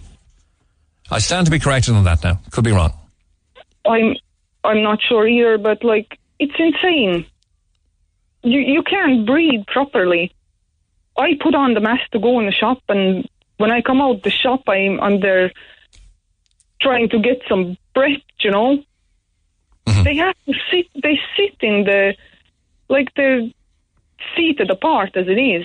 What is the point of the mask there? Okay, Lala. Thanks for the call. Appreciate it. Thank you very much. We're getting very busy. Megan, good morning. Hi. Now, about people dying from other things and having COVID on their death certs. Tell us the story. I just had family in Argentina, and unfortunately, my aunt's, English has left me, sorry. Her father died there recently, and he had many things wrong with him, but because his COVID test didn't come back in time before he died, or he didn't get one, I don't know the circumstances, but because of that, he, on his death cert, they had to push COVID as a reason, and because of that, like, over there obviously they have a lot more people around each other, so they couldn't have a funeral. I think it was only like 4 people, and like they had a huge family, so like all the grandkids couldn't go and stuff, and it was really sad. But that's just the precaution, because I don't know anything about if you can catch it off a body or anything like that, so they just had to do it as a precaution. So yeah. That was just the thing I heard, like, from my experience, like. But was COVID on the death cert? It was? Yeah, they had to put it on there because his test hadn't come back, or he hadn't gotten a test before he died, so they didn't know. Okay. So. But he had many things wrong with him, but because of a second COVID test, it never came back in time or something, was it? I think they tested him before, but then when he kind of had a downturn, they went to test him again, and... Oh, I see. And because the COVID test didn't come back in time, they put it on the death cert anyway. And then this impacted everything else. That meant there could be no funeral for the family. Yeah. Oh, right, okay. Because even, like, my own grandfather years ago, he had emphysema, but it was MRSA that kind of hit him and killed him in the end. So that's what they were kind of thinking. Maybe it was COVID he caught at the end and that killed him. Okay. They had to put it on the death cert just in case. Like, they couldn't say yes or no, so they have to. Okay, and you're also saying COVID packs more of a punch than the flu. It won't be just an inconvenience for someone if you pass it on. It'll probably kill them. That's very sad, though, that the test was being waited for, and it might have come back negative, which would have allowed him a proper funeral. How sad is that? All right. All my cousins were very, very upset about it. Like they were devastated. They couldn't go, and they I understand. They couldn't even go to the hospital. Yeah. All right, Megan. Sad. Thanks very much. Good point, though. And now that you brought it up, if he had come back with a negative test and died shortly afterwards, everything would have been normal. Yeah, so sad. But it was just a precaution, like. Yeah. Okay. Thank you. No bother. Cheers, bye-bye. Hi, Mick. I sincerely hope the government are not completely buckling under the pressure imposed upon it by certain sections of business regarding the opening up of our country. To do this would be a total act of gross negligence on the government's behalf. Its first and foremost duty is to protect its citizens. The figures for COVID-19 are rising dramatically and are going to get worse, way worse, in fact. Professor Jerry Killeen has stated this on Red FM news bulletins. He said that the country should be in lockdown, such are his fears. This government is so weak that it's frightening. Shame on them for putting so many lives at risk because they can't or refuse to stand up to certain sections of business. All lives matter, Mick. On a separate issue, there's a taxi protest taking place in Dublin tomorrow. Okay, this is a couple of days old, and that taxi protest has already taken place. But that by email to neil@redfm.ie. We're back in a moment. Text the Neil Prendeville Show now, 086-8104-106, Red FM. And back to the topic at hand in a moment. I just want to give a few gigs a mention. And if you are a musician or a venue that's doing gigs with the, you know, the upcoming opening of what they're calling the wet pubs, the traditional pubs, I would call them. And please let us know, because it is the week that we should be supporting and advertising those type of things. Could you please wish my parents, Eamon and Kitty Fitzgibbon, from Tower Street, a happy 63rd wedding anniversary today. Also, my nephew, Eric Fitzgibbon from Deer Park, a happy birthday. He's 30 today. Hope to see you all soon. Love, Monica and Peter. Ah, good old Tower Street. My mum came from number 21. Johnny Bongos, Horgan, Owen Turner and Alan Finn will be entertaining on the Plaza in Mallow tomorrow night for Culture Night. And hi guys, the Rathcormac Inn are hosting live music all this weekend. On Saturday, it's Dotson Henry at 9 p.m. and on Sunday, it's Damien Coughlin at 6:30 p.m. If you can let people know. If you've got gigs going on and there are musicians making gainful employment and making a few bob after 6 months, please let us know. It's the week. We'd love to support them for the week that's in it. Sean, good morning to you, sir. Hello. Hello. Hi, Sean. Hey, how's it going? Very good. Now, you're originally from New Hampshire, but you're in Ireland for 15 years now or so. That's correct, yep. Yeah, you're taken aback that about 80% of our respondents agree with Michael.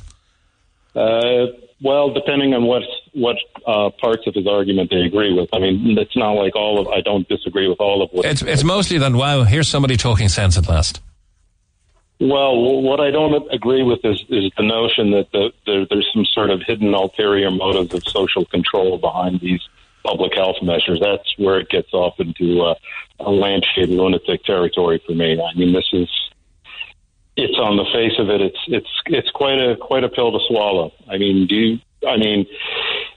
what's the meta theory behind this? That all the governments in the world, including bitter enemies such as China, India, Russia, Saudi Arabia, United States, are all cooperating to create a hoax to implement social control when, well, why didn't they do this last year or 5 years ago? Mm-hmm. Or why do they actually, I don't know, spy on each other and sometimes go to war with each other if they're secretly in cahoots, which you would kind of have to believe to go along with this ludicrous theory. It's ridiculous on the face of it for anyone who reasons through it.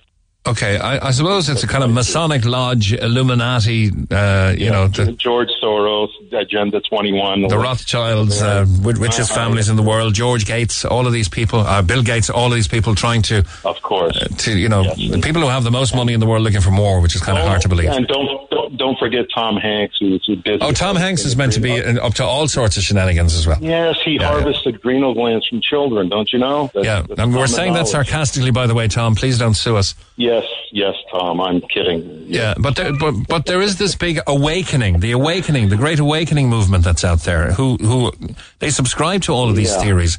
And they would ridicule me and you now for talking down about them because they feel they are more informed. Michael would probably be one of them. Well, I don't want to... Maybe Michael may or may not. He can speak for himself. I don't want to impugn QAnon membership to him if he's not part of that group. Mm-hmm. But if he were, yes, I'd say, well, let's see the evidence. Let's see do your homework. How do you feel about the way things are being handled by your president back home? You mean specifically the virus or his general rule? Well, let's start with the virus, shall we? Well, speaking of the virus, yes, he was saying yesterday, the head of the CDC, Dr. Redfield, who was in Congress testifying that, you know, these vaccines aren't going to be ready anywhere the time around the election time. And Trump was asked him this in a press conference later in the afternoon, and he said, no, the guy was confused. He was mistaken. Could be again, great timing for Trump. I'd love to stay and talk with you more. Maybe we can some other day. But look, I take your point. What we're getting here is about 75-80% in favour of what Michael's saying. We're going to try and correlate all of the texts and calls, maybe put a little mini programme together around it. I'm caught by what you said in your text as well. Historian Richard Hofstadter said in 1964, the paranoid mind is far more coherent than the real world. Sean, we leave it there. Thanks for your contribution. Okay. Appreciate it. Thanks. Bye-bye. Get it off your chest. Text the Neil Prendeville Show now. 086-8104-106. Red FM. Now, Michael's interview on the Neil Prendeville Show has caused an awful lot of text to come our way. We'll read some of them in a moment. First of all, I want to read a COVID-19 statement. Cork ETB has been informed of a second confirmed case of COVID-19 in a school. The HSC has confirmed that the two affected individuals are not linked and transmission of COVID-19 did not occur in the school. And the staff and students at the school continue to adhere to all Department of Education and Skills and HSE safety measures and guidelines, and school management will continue to follow all HSE guidelines. That's in reference to one of the schools we mentioned there today. Now, let's get to our text. You can text 086-8104-106. Well done, Michael. Only sane person so far. Next text says, I agree 100% with Michael. The next text says, well said, Michael. My son has a nose infection because of the masks. I have never contacted Red FM before. Please get Michael on again. He was so articulate and spoke such truth. Well done. Next text says, brilliant words, Michael. Michael is a breath of fresh air. Thank you for giving him the airtime. He speaks perfect sense. The Great Awakening has begun. I'm not educated, but I'm not stupid. This has been a planned agenda pandemic for years. Oh, that man that was just on. I fully agree with him. Absolutely brilliant. Agree with everything he said. So happy to hear that man speak out against this atrocity that's happening in our world. I'm 70 years old and have said what Michael is saying from the start. I too hate masks. They're unnecessary. Thank you for giving this clever man time on air. Well done, kind regards, says Mary. And Jean says, agree with Michael in his interview. While Brendan says, head banger. Okay, so there you go. It's mostly for, very little against Michael, but we will collate all of the messages that come in and maybe get Michael back on air and maybe get someone on the opposite side just to engender some balance in the argument or in the discussion. A text from a very concerned train driver. I am a train driver in Cork. I am on my way to Dublin now. There are 58 passengers on board and 2 staff. This makes no sense to me, as the government said not to travel if possible. I will take account of how many passengers will get on the train out of Dublin later. I feel as if I'm transporting this COVID around the country. So even though Dublin is on, the beginnings of what would seem to be an escalation to level 3, it hasn't happened yet, of course. And the advisory is, it's not a strict rule. The advisory is not to travel out of Dublin. I suppose in the opposite way, that should apply, that you really shouldn't be traveling into Dublin. Unless you really have to. But 58 people and 2 staff are now hurtling towards Dublin on a train. I wonder how many, and I hope that train driver doesn't get into trouble, but can text us back as to how many people are leaving Dublin on that train again and coming all the way back here to Cork or dropping off on the way. The Department of Education has confirmed that 12,292 students have applied for Leaving Cert calculated grades rechecks. Now, this is on the back of Áine Finnegan, an 18-year-old who is taking a legal case against the Department of Education, against the minister involved, which would be Simon Harris, I believe, and against the general downgrading of her marks, which caused her to miss, you might have heard it on the news yesterday, certainly on the 9 o'clock news on TV last night, caused her to miss her medical course by 2 points. If she's successful, that may open the floodgates and cause a bigger furore here than happened in Britain. Britain was very strong but a very sort of a short and intense period of complaints. This could drag on now if Ms Finnegan is successfully able to get a recheck of her marks in time to get her course. It may open the floodgates for many more students who also have a complaint with the government. And now it looks like it's a massive complaint. The Department of Education has confirmed that 12,292 students have applied for Leaving Cert calculated grades rechecks. Now let's go to line one and to Vincent. Hi, Vincent. Good morning. You're one of the people who agree with Michael. There are many. I would agree with an awful lot of what he had to say, yes. Why is that? Is it the response is over proportionate? The response is gone beyond proportion completely, and has been from the start, to be honest. But like Michael made a lot of good points, and in particular, he was making a point about the test, the PCR test, and one point that has been made about that test is that it's being assumed to be 100% accurate, and even if you only allow for a 0.5% of the test being inaccurate, that's for 5,000 tests a day, that would be 25 positives, which would be 25 false positives. And then if you allow for the fact that the test picks up dead fragments of virus that have been hanging around there for months, then you can pick up more false positives again. So, the test accuracy really needs to be investigated. And, we are potentially associating a huge amount of positive cases to actual not people who are not sick and are not carrying a live virus. Okay, or who won't manifest into the full COVID-19 battle, but may handle it unknowingly, or may handle it with very little discomfort, or won't pass it on either. If it's a false test, they can't pass it on. Yes, of course, they can't transmit. If it's fragments of dead virus, they can pass it on. But we are assuming 100% accuracy on the test, and there is no challenge to this. So that test seriously needs a thorough investigation as to its, is it fit for purpose? I suppose in particular, though, I commented because of Michael's the fact that you had this discussion. This discussion has been shut down in so many different forums. I mean, if you look at the doctor who raised a concern recently, Dr. Feeley, he had to resign because he just spoke. He made a statement that children don't transmit, and the HSE forced him to resign.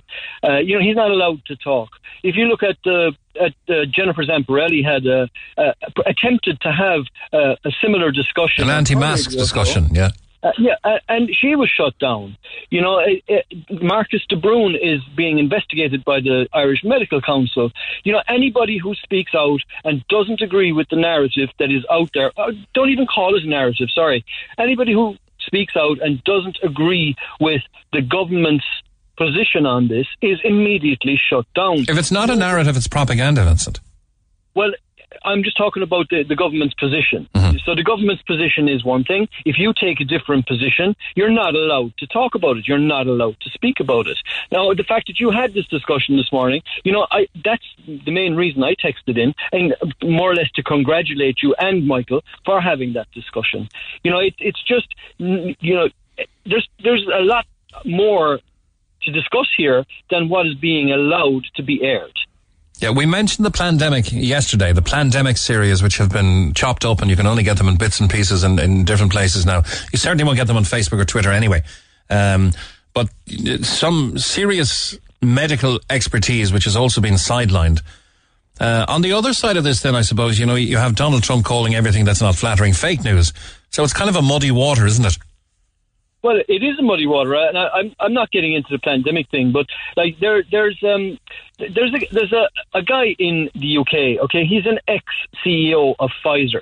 Now he came out recently and he got online on Twitter and he said that he presented his case to the UK government, and he has been shut down. He has been in the industry for 30 years. He maintains the PCR test is not giving good evidence. It's not providing the information that they're saying it's providing, and he was shut down. It's not allowed to have a different opinion on this.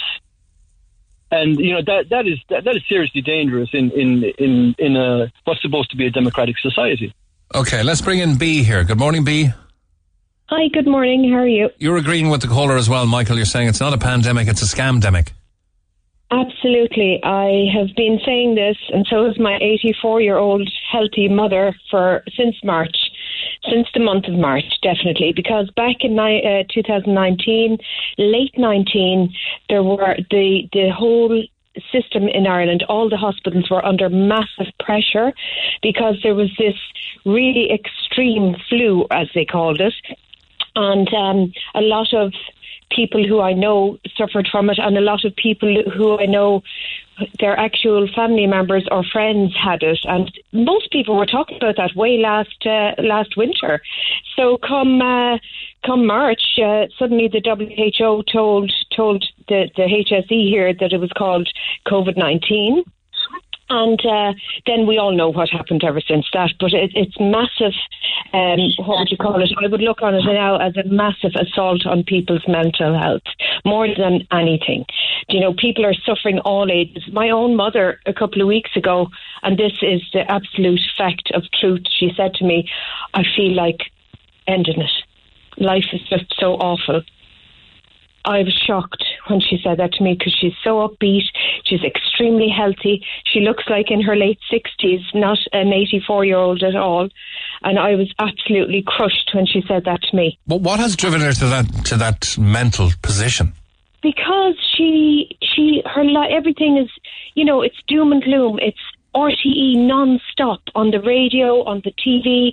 It's constantly doom and gloom, and they're just using these figures and people who are dying. Like, I totally agree when I hear people saying about their family members they went in with multiple other issues, with mental issues. They have health issues, and then they're on their death certificate, it's put down as COVID just because they happen to test for that. You know, I mean, you can have COVID and not be affected by it at all. In actual fact, it's only what 1% of people get it. A 99% recovery rate. This is a virus with a 99% recovery rate, and people need to remember that. But there's so many people actually with vested interests in this now that they're milking it to the last.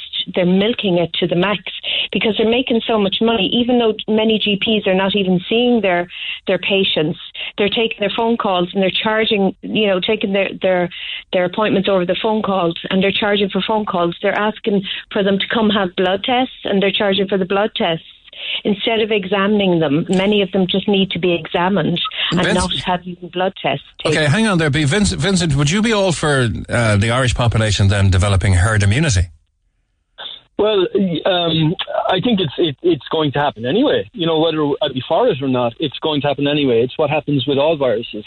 So whether you intentionally set out on that path is another question. Like I think we feel we made a mistake by cocooning people and by sheltering people through the summer period when natural herd immunity would have been established through in a safe period. Like, you can go back now and look at the statistics, and the epidemic, call it, was effectively over in you know, more or less the end of May, and there hasn't been substantial fatalities since. There has been some, but there hasn't been anything like what there was previously. But we covered people up, we kept people sheltered, and when you do that, what happens afterwards is you let people out again, and then the virus takes hold again. So, you know, we will cause our own second wave, if you want to call it that, just by trying to shelter people inappropriately in a period of time when the hospitals are not busy, when they could have been dealing with, you know, the cases as they arose. And we didn't do that. And now we have a load of cases arising, which may or may not be true positives. All right, Vincent, I've got to move on. Thank you for that contribution. I want to bring in Tony would be here. Hi, Tony. You've got an opposing view. Yeah, I think it's really irresponsible having these kind of conspiracy theorists on. I mean, it's like when people have a debate about vaccines. You have these idiots that just look at YouTube and they think, you know, they believe the HPV vaccine is harmful or MRSA vaccine causes autism, and you get these fools on and they just it's not an abstract discussion. Like it's a public health matter. So I think it's highly irresponsible that these, you know, QAnon kind of conspiracy theorists who just watch some YouTube video and they think they're experts. Then they're spreading all this hysteria about New World Order and Bill Gates and George Soros created the whole thing. It's a whole. That was just one element of the discussion. He did seem to be much more seriously informed than he would get from YouTube.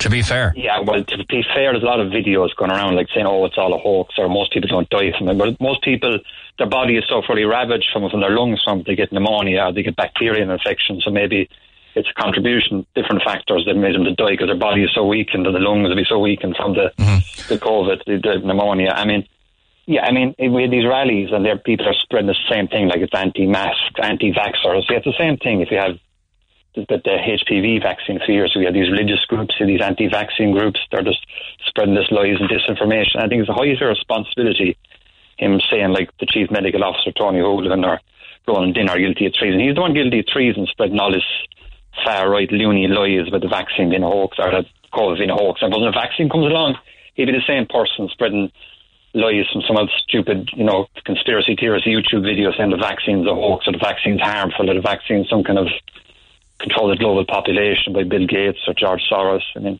and you know something, maybe it's because there's so little of what Michael was saying on the public airwaves that's why we got such a reaction. Like, to be fair, anyone who disagreed with Michael, we asked them to contribute to the show. Very few, except yourself, were willing to come on the air. And we let that offer open on our text lines, on our email, and even by phone call tomorrow. If you want to come on and disagree, Michael's even agreed to come back on with us. So he's not hiding from anything.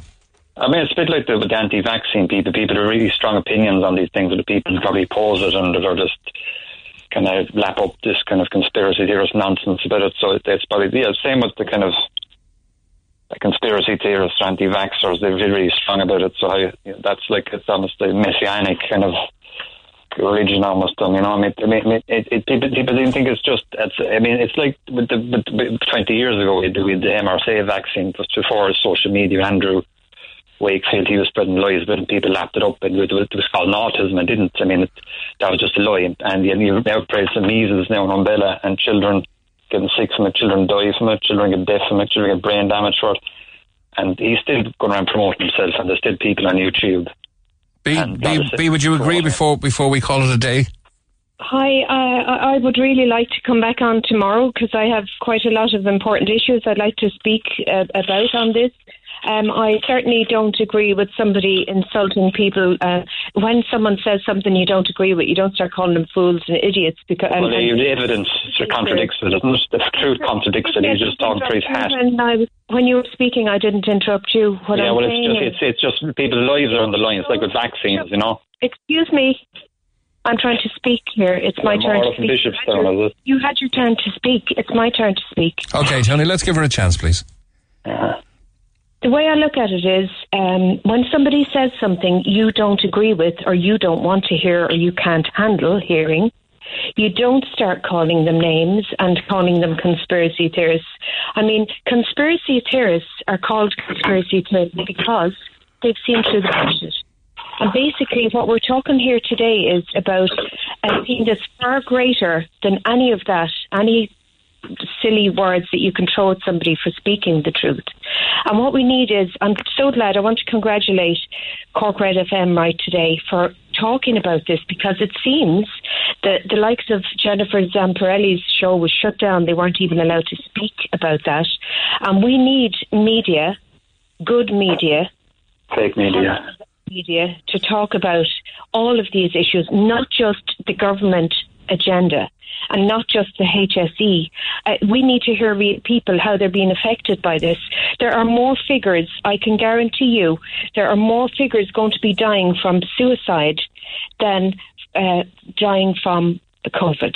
What's happening now is there are so many people being shut down and not allowed to speak about this. I mean, the daily numbers that they're giving out and the constant bombardment from the HSE with their ads on social media and on TV and on radio, that in itself is driving the numbers up of suicide and the numbers up of depression. But you don't hear the HSE giving out any numbers of people suffering with depression or suffering from suicide. Okay, Tony, where are you directing your fake media comment at there? Oh, no, sorry, that's just the propaganda. That's ironic kind of comment. That's what you'd hear from Trump or these conspiracy theorists that say all the mainstream media is all fake media, it's all fake news, fake hoax, pandemic, fake vaccines. George Soros, the Jews run the world, Bill Gates runs the world, the little cabal, and they meet every year and it's all secretive kind of thing. Mm-hmm. But when you look at this government and past government's record on major issues, for instance, look at we all know that the big social media firms harvest data. Facebook got fined $5 billion. Yet you won't hear a critical utterance from the government about it. The government seems to provide free legal aid for those of the big multinationals to whom it might be owed some taxation. Germany's regulator has repeatedly says our data protection commissioner is under-resourced. They've been tougher words for the insurance industry, I grant you, but zero action. Like, to be fair, the insurance industry is ripping customers off with dual pricing. They've done it yesterday, they've done it today, and they'll do it tomorrow. But what really gets me when it comes to government in utterances, and this is why the likes of Michael is getting airtime, is because it was the Irish media that highlighted the situation here when COVID-19 erupted in our meat plants. It was the British media. It was Sky News and BBC. Low temperatures, low wages, fear among the mainly foreign workers of losing wages because of no sick pay, turning up for work while sick, turning up with COVID, living in houses 20, 30, under one roof. Some tests were sent directly to their employer by the health service executive, clearly setting out just how low down the scale the state views meat plant employees, but not the meat plant owners. No wonder there's going to be a hotbed of resistance and people like Michael coming on the air to say, this response is not proportionate, it's not fair, and it's scaring people, certainly scaring the older element of our society. He thinks it's all just a hoax anyway, so he doesn't. Does he actually believe it's real, or he thinks it's just some kind of planned thing, or by George Soros or Bill Gates? Or... Well, we're going to have him back on to discuss that. B, you wanted to say something there. Yeah, I feel just hearing now. I don't know Michael at all. I don't know your other caller on now either. But what I'm saying is, Michael seems to be speaking truth, and I just feel that he's speaking from his heart, and he also has figures to match up what he's talking about. And what I'm saying is as well that he doesn't seem to have an agenda. He doesn't seem to have a vested interest in Agenda 21 of it. Excuse me, I don't know what you're talking about, Agenda 21. It's not a conspiracy theorist, Agenda 21, yeah. I don't know what you're All right, Tony, about. Carry on, B. I'm trying to say that an awful lot of people who are for this obviously have their own agenda, and an awful lot of people have vested interests. And if you look at the figures of who has the vested interests in continue to milk this situation, I mean, the way I look at it is for the masks at the schools. They've all been designated with their space between them, be it 1 metre or 2 metre distance. And I basically say that every parent in this country who agrees with their child wearing a mask for 6 hours or more per day in school, that parent should also be made wear the mask continuously for 6 hours a day, and only be allowed to take that mask off at their lunchtime, and see then if they might stand up and defend their children's rights to breathe. Mm-hmm. You know, there are professors in this country who are saying how dangerous all of this is to mental health, to physical health, and to respiratory systems, and they're being discredited. It seems anyone that wants to say anything with facts right there to prove and to back up what they're saying are clamped down on speaking the truth. They're clamped down, and they're being how would you say, they're just, oh my gosh, anyone who wants to say anything are being called names and they're being discredited. I mean, what does that tell you? B, I'd say yourself and Michael together would be a powerhouse on one side of the discussion. If we can find and bring some equilibrium to the debate, so someone to debate you. And if we do that, we'd like to have you back on again, okay? Thank you, absolutely. Thanks a million, B. Tony, final comment from you? Well, I think it's a bit irresponsible, really. I mean, it's a bit like the discussion you had a few years ago, I remember, with the usual host about the HPV vaccine. Most of the responses were posted. Most of the people just lap up this nonsense. They say on Facebook that all the HPV vaccine is harmful, or you're going to get disabled after, or you're going to die from it. Which is all just nonsense pushed by the same people who are spreading this kind of COVID hoax, COVID sham pandemic kind of nonsense. You know. All right, Tony. You bring people on who are scientists or medical people that shoot down these people, not some lula watch something on YouTube. You know. Fair enough, Tony. Thanks a million. It is 11:30 and I need to take... Thanks, Tony. I need to take a break. And as about the meat factories, I hate harping on about the meat factories, but the fact is the Health and Safety Authority pledged to monitor these factories, but actually gave employers a heads up before making inspections to check standards. That is completely off the wall. The surge in cases at meat factories contributed, if I'm correct, to the lockdown of at least 3 Midland counties in August. And when the Taoiseach was asked to comment, Leo Varadkar said, "Oh, I think it's wrong to attribute blame." Despite weeks of the government blaming young people for spreading the disease, for having house parties and that sort of a spike that was happening there. So if I'm going on too much about the meat plants, it's because of that. Giving people a heads up before an inspection, as we've proven happened when the construction came back, it's just not on. If you want to get everyone on the same page and fighting the virus together. Talk to Neil Prendeville now. 1851 04 106 Red FM. It's a busy one. Keep the calls coming. 1850 104 106. Text to 0868 104 106 or email neil@redfm.ie. Let's bid good morning to Rose on line 5. Hi, Rose. Hi, how are you? You totally agree with who do you totally agree with? The last woman, and there was, I didn't quite catch his name. The Michael, other man as well. Yeah. Okay. Tell me about your own situation. You have a 92-year-old mother living alone. Living alone. Going back in March, they stopped her home help. I got a phone. They rang her. They didn't ring me. She rang me. There's nobody coming to see me. I'm on my own. I'm lonely. All the other members of the family stopped calling because they're not in the county of Cork. I'm the only one living in West Cork. Okay. And I rang up. I was told it was for her own safety, and I was like, "How is it for her own safety? She's on her own. That doesn't make sense." Oh, because of the virus. Then I obviously had to go and see her, check on her. Like, I'm 40 minutes out of a drive away. I started saying weekends, even though we were all in lockdown and weren't supposed to. She started having falls. She'd ring up. I fell again. I'd rush out there. I rang up then the nurse that was in charge of the home health, and I said, "What's the story? My mother's having falls. You know, this isn't good enough." So they agreed to give back the service 3 mornings a week. Like, she was missing her medication because she's so old, she wasn't taking it properly, so she was obviously having some side effects or dizzy spells or whatever. Mm. And she couldn't. There was no way she could have moved in with you, Rose. Is there? Angry. Sorry? She couldn't have moved in with you? Well, you see, there's a lot of us in the house, and a lot of people coming and going. That would really compromise her safety. But I can't understand why they would remove her home help. She's living alone. She's 92. She does need the physical and mental assistance of that type of company. She got it back 3 days a week. She got it back, okay. Then it went back to 5 days a week. She put on the news then every evening. "Oh my God, look at all the people that have died." And I was like, "Mom," they put up these big figures on the television every evening, whatever it is, 30,000 or whatever it is now. I say, "Mom, those 30,000 people have not got the virus." If I'd get it up then on my phone and I'd go through it and I'd say, "Right, so many of them have recovered, so many of them are fine. There's only so many deaths." Yeah, they're not showing the recovery rate, and they're leaving the debts accrue. So it's 1,777 or whatever today, 1,779 tomorrow. They put up the big figures every evening on the news. There's so many people at this virus, and I'm like, "Mom, that's since March. That's how many people tested positive with the virus." And she thinks it's like that many people in the country. And it's like explaining it. It's like total brainwashing. They have nothing else in the news. Nobody got killed on the road.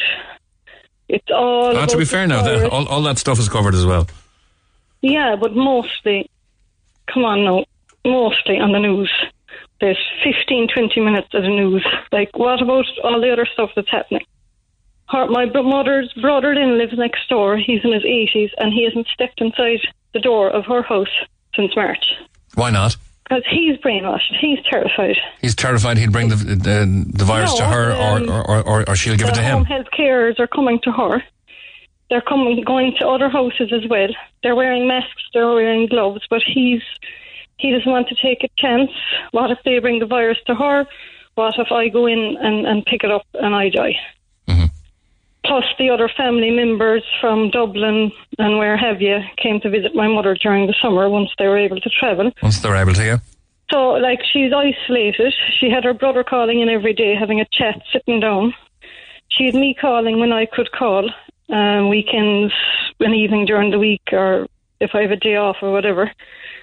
And I just feel like the old people, they're absolutely petrified, brainwashed.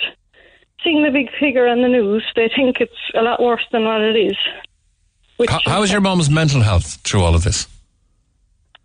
She was very lonely. Like, I started staying at the weekends. She said, at one stage she said, I prefer to die. I'm just so lonely.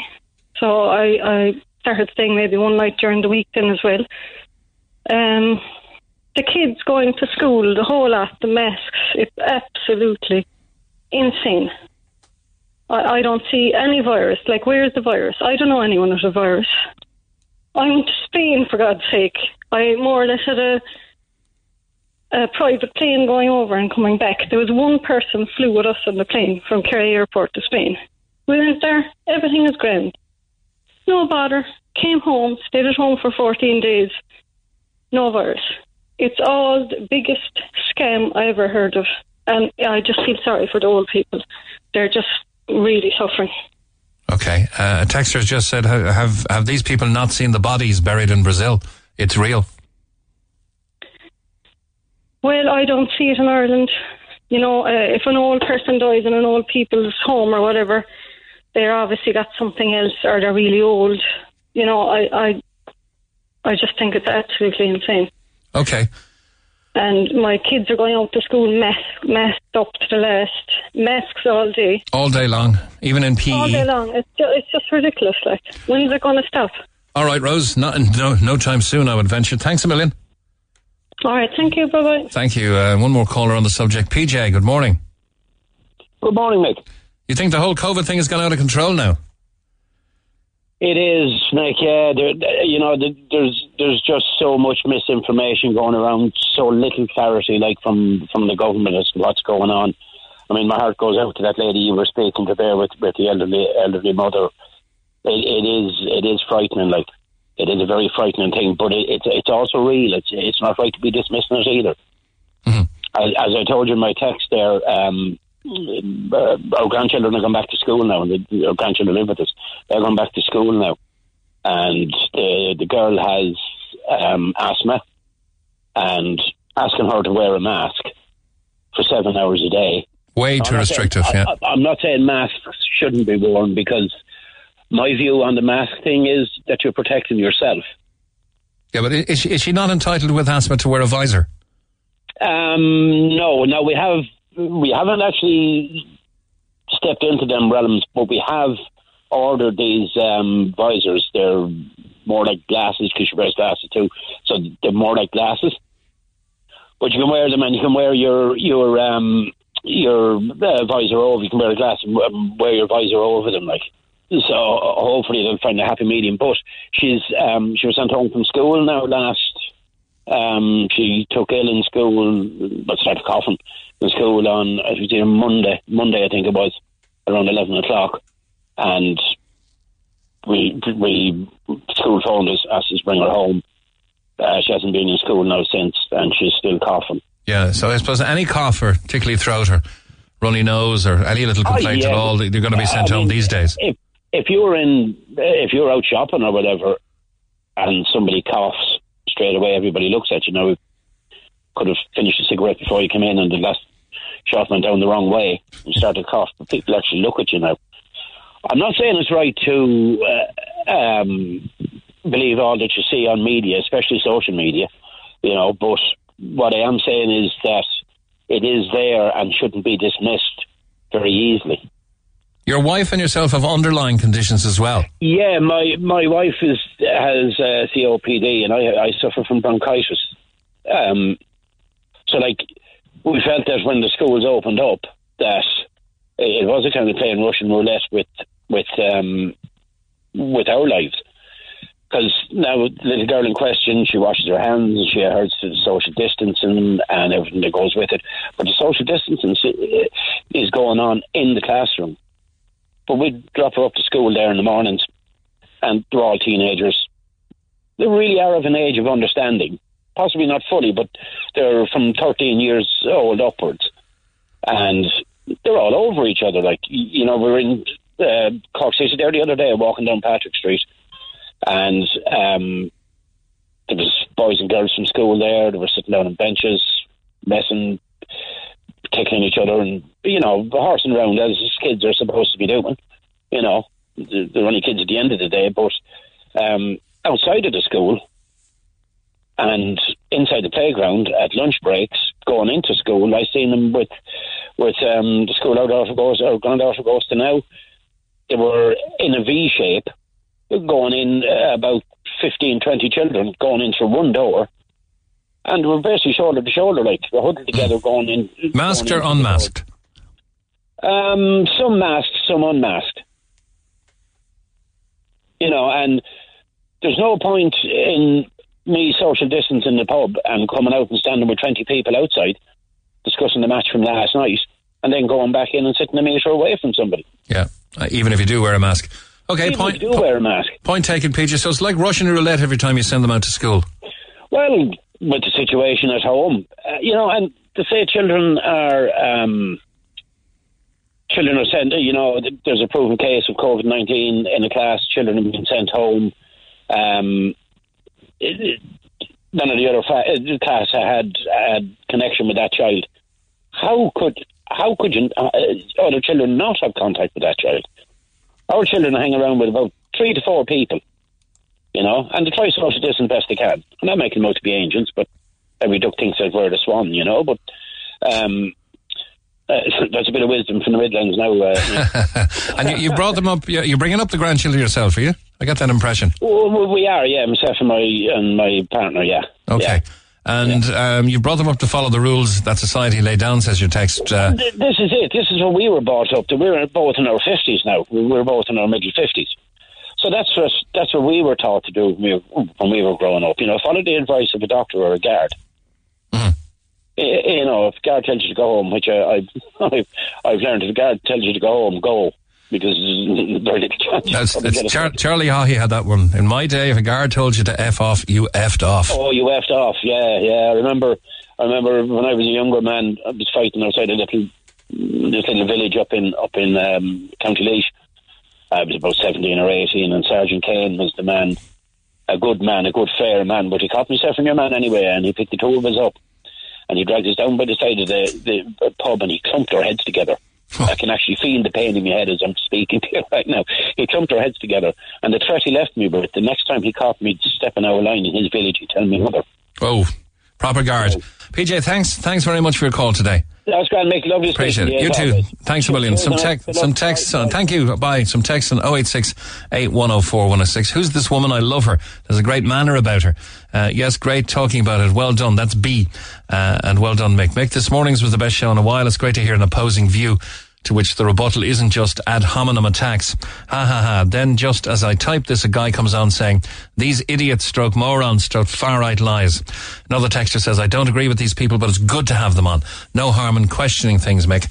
Typical, this guy can't come up with a reasonable agreement, but call people names and fools, etc. And one other one says, I'm a frontline worker since March and haven't met or heard of anyone with this COVID stroke flu. The Neil Prendeville Show on Cork's Red FM. Our phone lines remain open after midday, 1850 104 106. Coming up on 10 to 12, Jenny, our apologies you had to hold so long, and thank you for holding.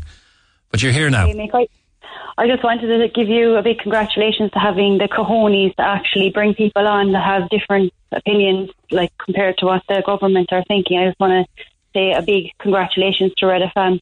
Be able to do well, that's down to the Neil Prendeville Show production team. I just take whatever's fired at me, to be honest. Brilliant, I love it. But I just wanted to say that it is very cruel what is happening to our elderly, because there is going to be no investigation into the way the nursing home scandal was treated. Like they took sick people and they put them into vulnerable elderly people in nursing homes, and they took the nursing staff out of there. it just, and for Micheál Martin to turn around and say that there'll be no investigation into that, the HSC have no accountability. They have no one to answer to. This same body had a cervical check crisis and a trolley crisis, and it was, had already had like however long waiting list. It now has 180,000 long waiting list of outpatient appointments and other things that are being cancelled. And it is ridiculous that this corrupt body, in my opinion, are giving all these rules. And our politicians, if they were really afraid of this deadly virus, why did they all gather like Golfgate? Why did they all gather at this thing? It's one rule for thee and another rule for me, and also the Dáil Bar being opened. It's ridiculous. Mm-hmm. People just need to ask these questions and say, if this virus was as deadly as they're saying it is, why are our government officials doing these things? Why are they congregating in bars? Why are they going to these dinner, goss dinner dances? You know, if it was as deadly as as they say it is, the borders would be shut down. We'd be closed down. How is it okay for me to go into a packed supermarket or go to a cinema or go to a packed restaurant and have my dinner? Oh yeah, I have the mask on and I'm 6 feet away. That's not going to stop you from getting a virus. It's okay for you to do all that, but it's not okay for you to have more than 6 people in your home. Mm-hmm. Like, people need to realise that. You mentioned the nursing homes, Jenny. Do you have a particular case there? Do you know somebody who's been affected by that? My mom is in a nursing home. She is 58. She has early onset dementia. I didn't get to see her since March. I didn't see her for 5 months, and because of that, she doesn't remember me anymore. Wow. And I got to see her for a week, and then I got told her carer tested positive, so she's in isolation for another 2 weeks. So yeah, the nursing home situation in this country, the nursing home situation, it's in deep crisis now because of this pandemic. But it's been a long time in the making, Jenny. Nursing home residents are being treated like prisoners. A lot of them would prefer to die of COVID than be so as alone as they are. They're so lonely. And you know, loneliness will, and like fear and anxiety, it'll take 10 years off your life. Sweden recently done a study that showed it takes 10 years off your life. 3 months of lockdown takes 10 years off your life. Wow. Mental health and everything. And look at the economy. Each time our economy directly correlates with suicide rates and things like that. Like, people, once this COVID payment stops in April 2021, and once people have no other choice only to become COVID compliance officers, there is going to be civil war in this country. And for people to come out and call anyone who questions the narrative or things like that, far-right conspiracy theorists, all they can do is name call. They can't actually have a debate with you about facts. They just name call you. They call you far-right or conspiracy theorists. And it's not fair. We need to be able to speak up. We need to be able to make GoFundMe's for people like Dr. Marcus de Bruin that come out and speak up about things. He's fighting for the people in the nursing home because he actually has a nursing home. It seems to me that the privatisation of the nursing home sector has been an ambition of successive governments. And like, health policy in Ireland is not determined by the HSE. It's determined by the Department of Health. And if you let's look all the way back. And what did these health ministers do for the nursing home sector except want to have it privatised without any due debate and consultation? Now, I'm not for a moment giving out about the staff of the nursing home. Nursing homes that find themselves working under very difficult conditions. But the plight of the residents and the staff together arises from a deeply defective policy, I believe. And that when you look at Mary Harney, Minister for Health, Micheál Martin, Minister for Health, Leo Varadkar, Minister for Health, I'm trying to get the chronology right, James Riley, Minister for Health, Simon Harris, Minister for Health, and the new guy, Donnelly, is not in a wet week, okay? But they pursued a policy of privatisation of the nursing home sector without any or very little debate and consultation with the main stakeholders that you need to train Medicare and, training in nursing home medicine, infection control, palliative care, geriatric medical practices, all that kind of thing. It's just been, let's sideline that to the private sector. We'll give them huge tax breaks. That's not going to work. Yeah. And it was also at the beginning of all this when they wouldn't give the PPE. They had no PPE for people going around in two people's homes doing home health. Yeah, I want to bring Debbie in here because I'm tight on time. Stay with me, Jenny. Hi, Debbie. Hi, how are you? Hi. You had a positive COVID test on Sunday. I did. Along with my husband as well over the weekend. So we contracted it from a friend of ours who contracted it from another relative, all in the space of a couple of days. Like, I missed Michael at the start there of the conversation, but I think the gist of what I got was that it's all a big kind of conspiracy theory. Like, I'm a healthy 40-odd-year-old woman who goes out running, exercises on a regular basis. And I'm telling all the listeners now in Cork City, I'm living in Cork, that this is all around us. It knocked me for six. The only symptom that I had out of the list of symptoms, which should get out into be aired as well, so that people know, the only symptom I had was I had no taste and no smell. But the other symptoms that I did have is I was so weak. I felt like as if I was in an elderly person's body, and just absolutely thrown down. And I'm still trying to get over it. A week since I started getting symptoms, since last Thursday. So it's all around us. It's spreading, and the reason why the government are out there doing what they're doing is to protect the elderly and protect the vulnerable in our society. If I hadn't gone for the test on Thursday morning, I would have been up getting the messages from my 79-year-old mother on Friday morning. But because I felt off and I didn't feel right, and then I found out that somebody who was a close contact of mine got a positive result. Wow. I went and got tested and did the right thing on the Friday. And if I hadn't done that, my mother would not have been able to fight this virus. Okay, Jenny, I'll say thank you, Chief. Yeah. I can't have done time to come back to you, Jenny. Thank you very much. Debbie, I'd love to speak to you in more detail about how you're feeling, what you're doing. Would you be available in the morning maybe to speak to us on that? Because I think it's going to be informative to speak to someone who's had a positive test a week ago. I'm actually still trying to get over it, so I'm actually very weak, so I'm not really able to be talking for long. How are you feeling now? Still very weak, just very weak and drained. I've lost about half a stone since I started showing symptoms. Just pain, constant kind of pains in my head. My husband has exactly the same symptoms as I do. Luckily, our kids haven't got it, even though we're in the same house and we're isolating now all week. But I just want to get it out there, guys. This is protect the vulnerable and the old in our society. And this is a pandemic. It's not make-believe. It's real. It's not a scamdemic or a plandemic. It's a real pandemic. And the government, I think, are trying to do the best to contain it. And the virus is spreading. And I think everyone needs to follow those guidelines. Otherwise, it will be the vulnerable and it will be the elderly that will suffer. Okay, Debbie, well said. I'm getting better. I'm getting better every day and getting better. And I'll come out the other side of this. But if I was an 8-year-old woman, I really don't know how my body would cope with it, so... Debbie, will you come back to us when you feel, if you wish, when you feel you're up to it? In a few days, okay. In a few weeks. We'd love to hear from you again. And the best of luck fighting the positive result. Okay. Thanks, Debbie. You. Thanks for listening to this Red FM podcast. Don't forget to subscribe and check out redextra.ie for more great Red FM content.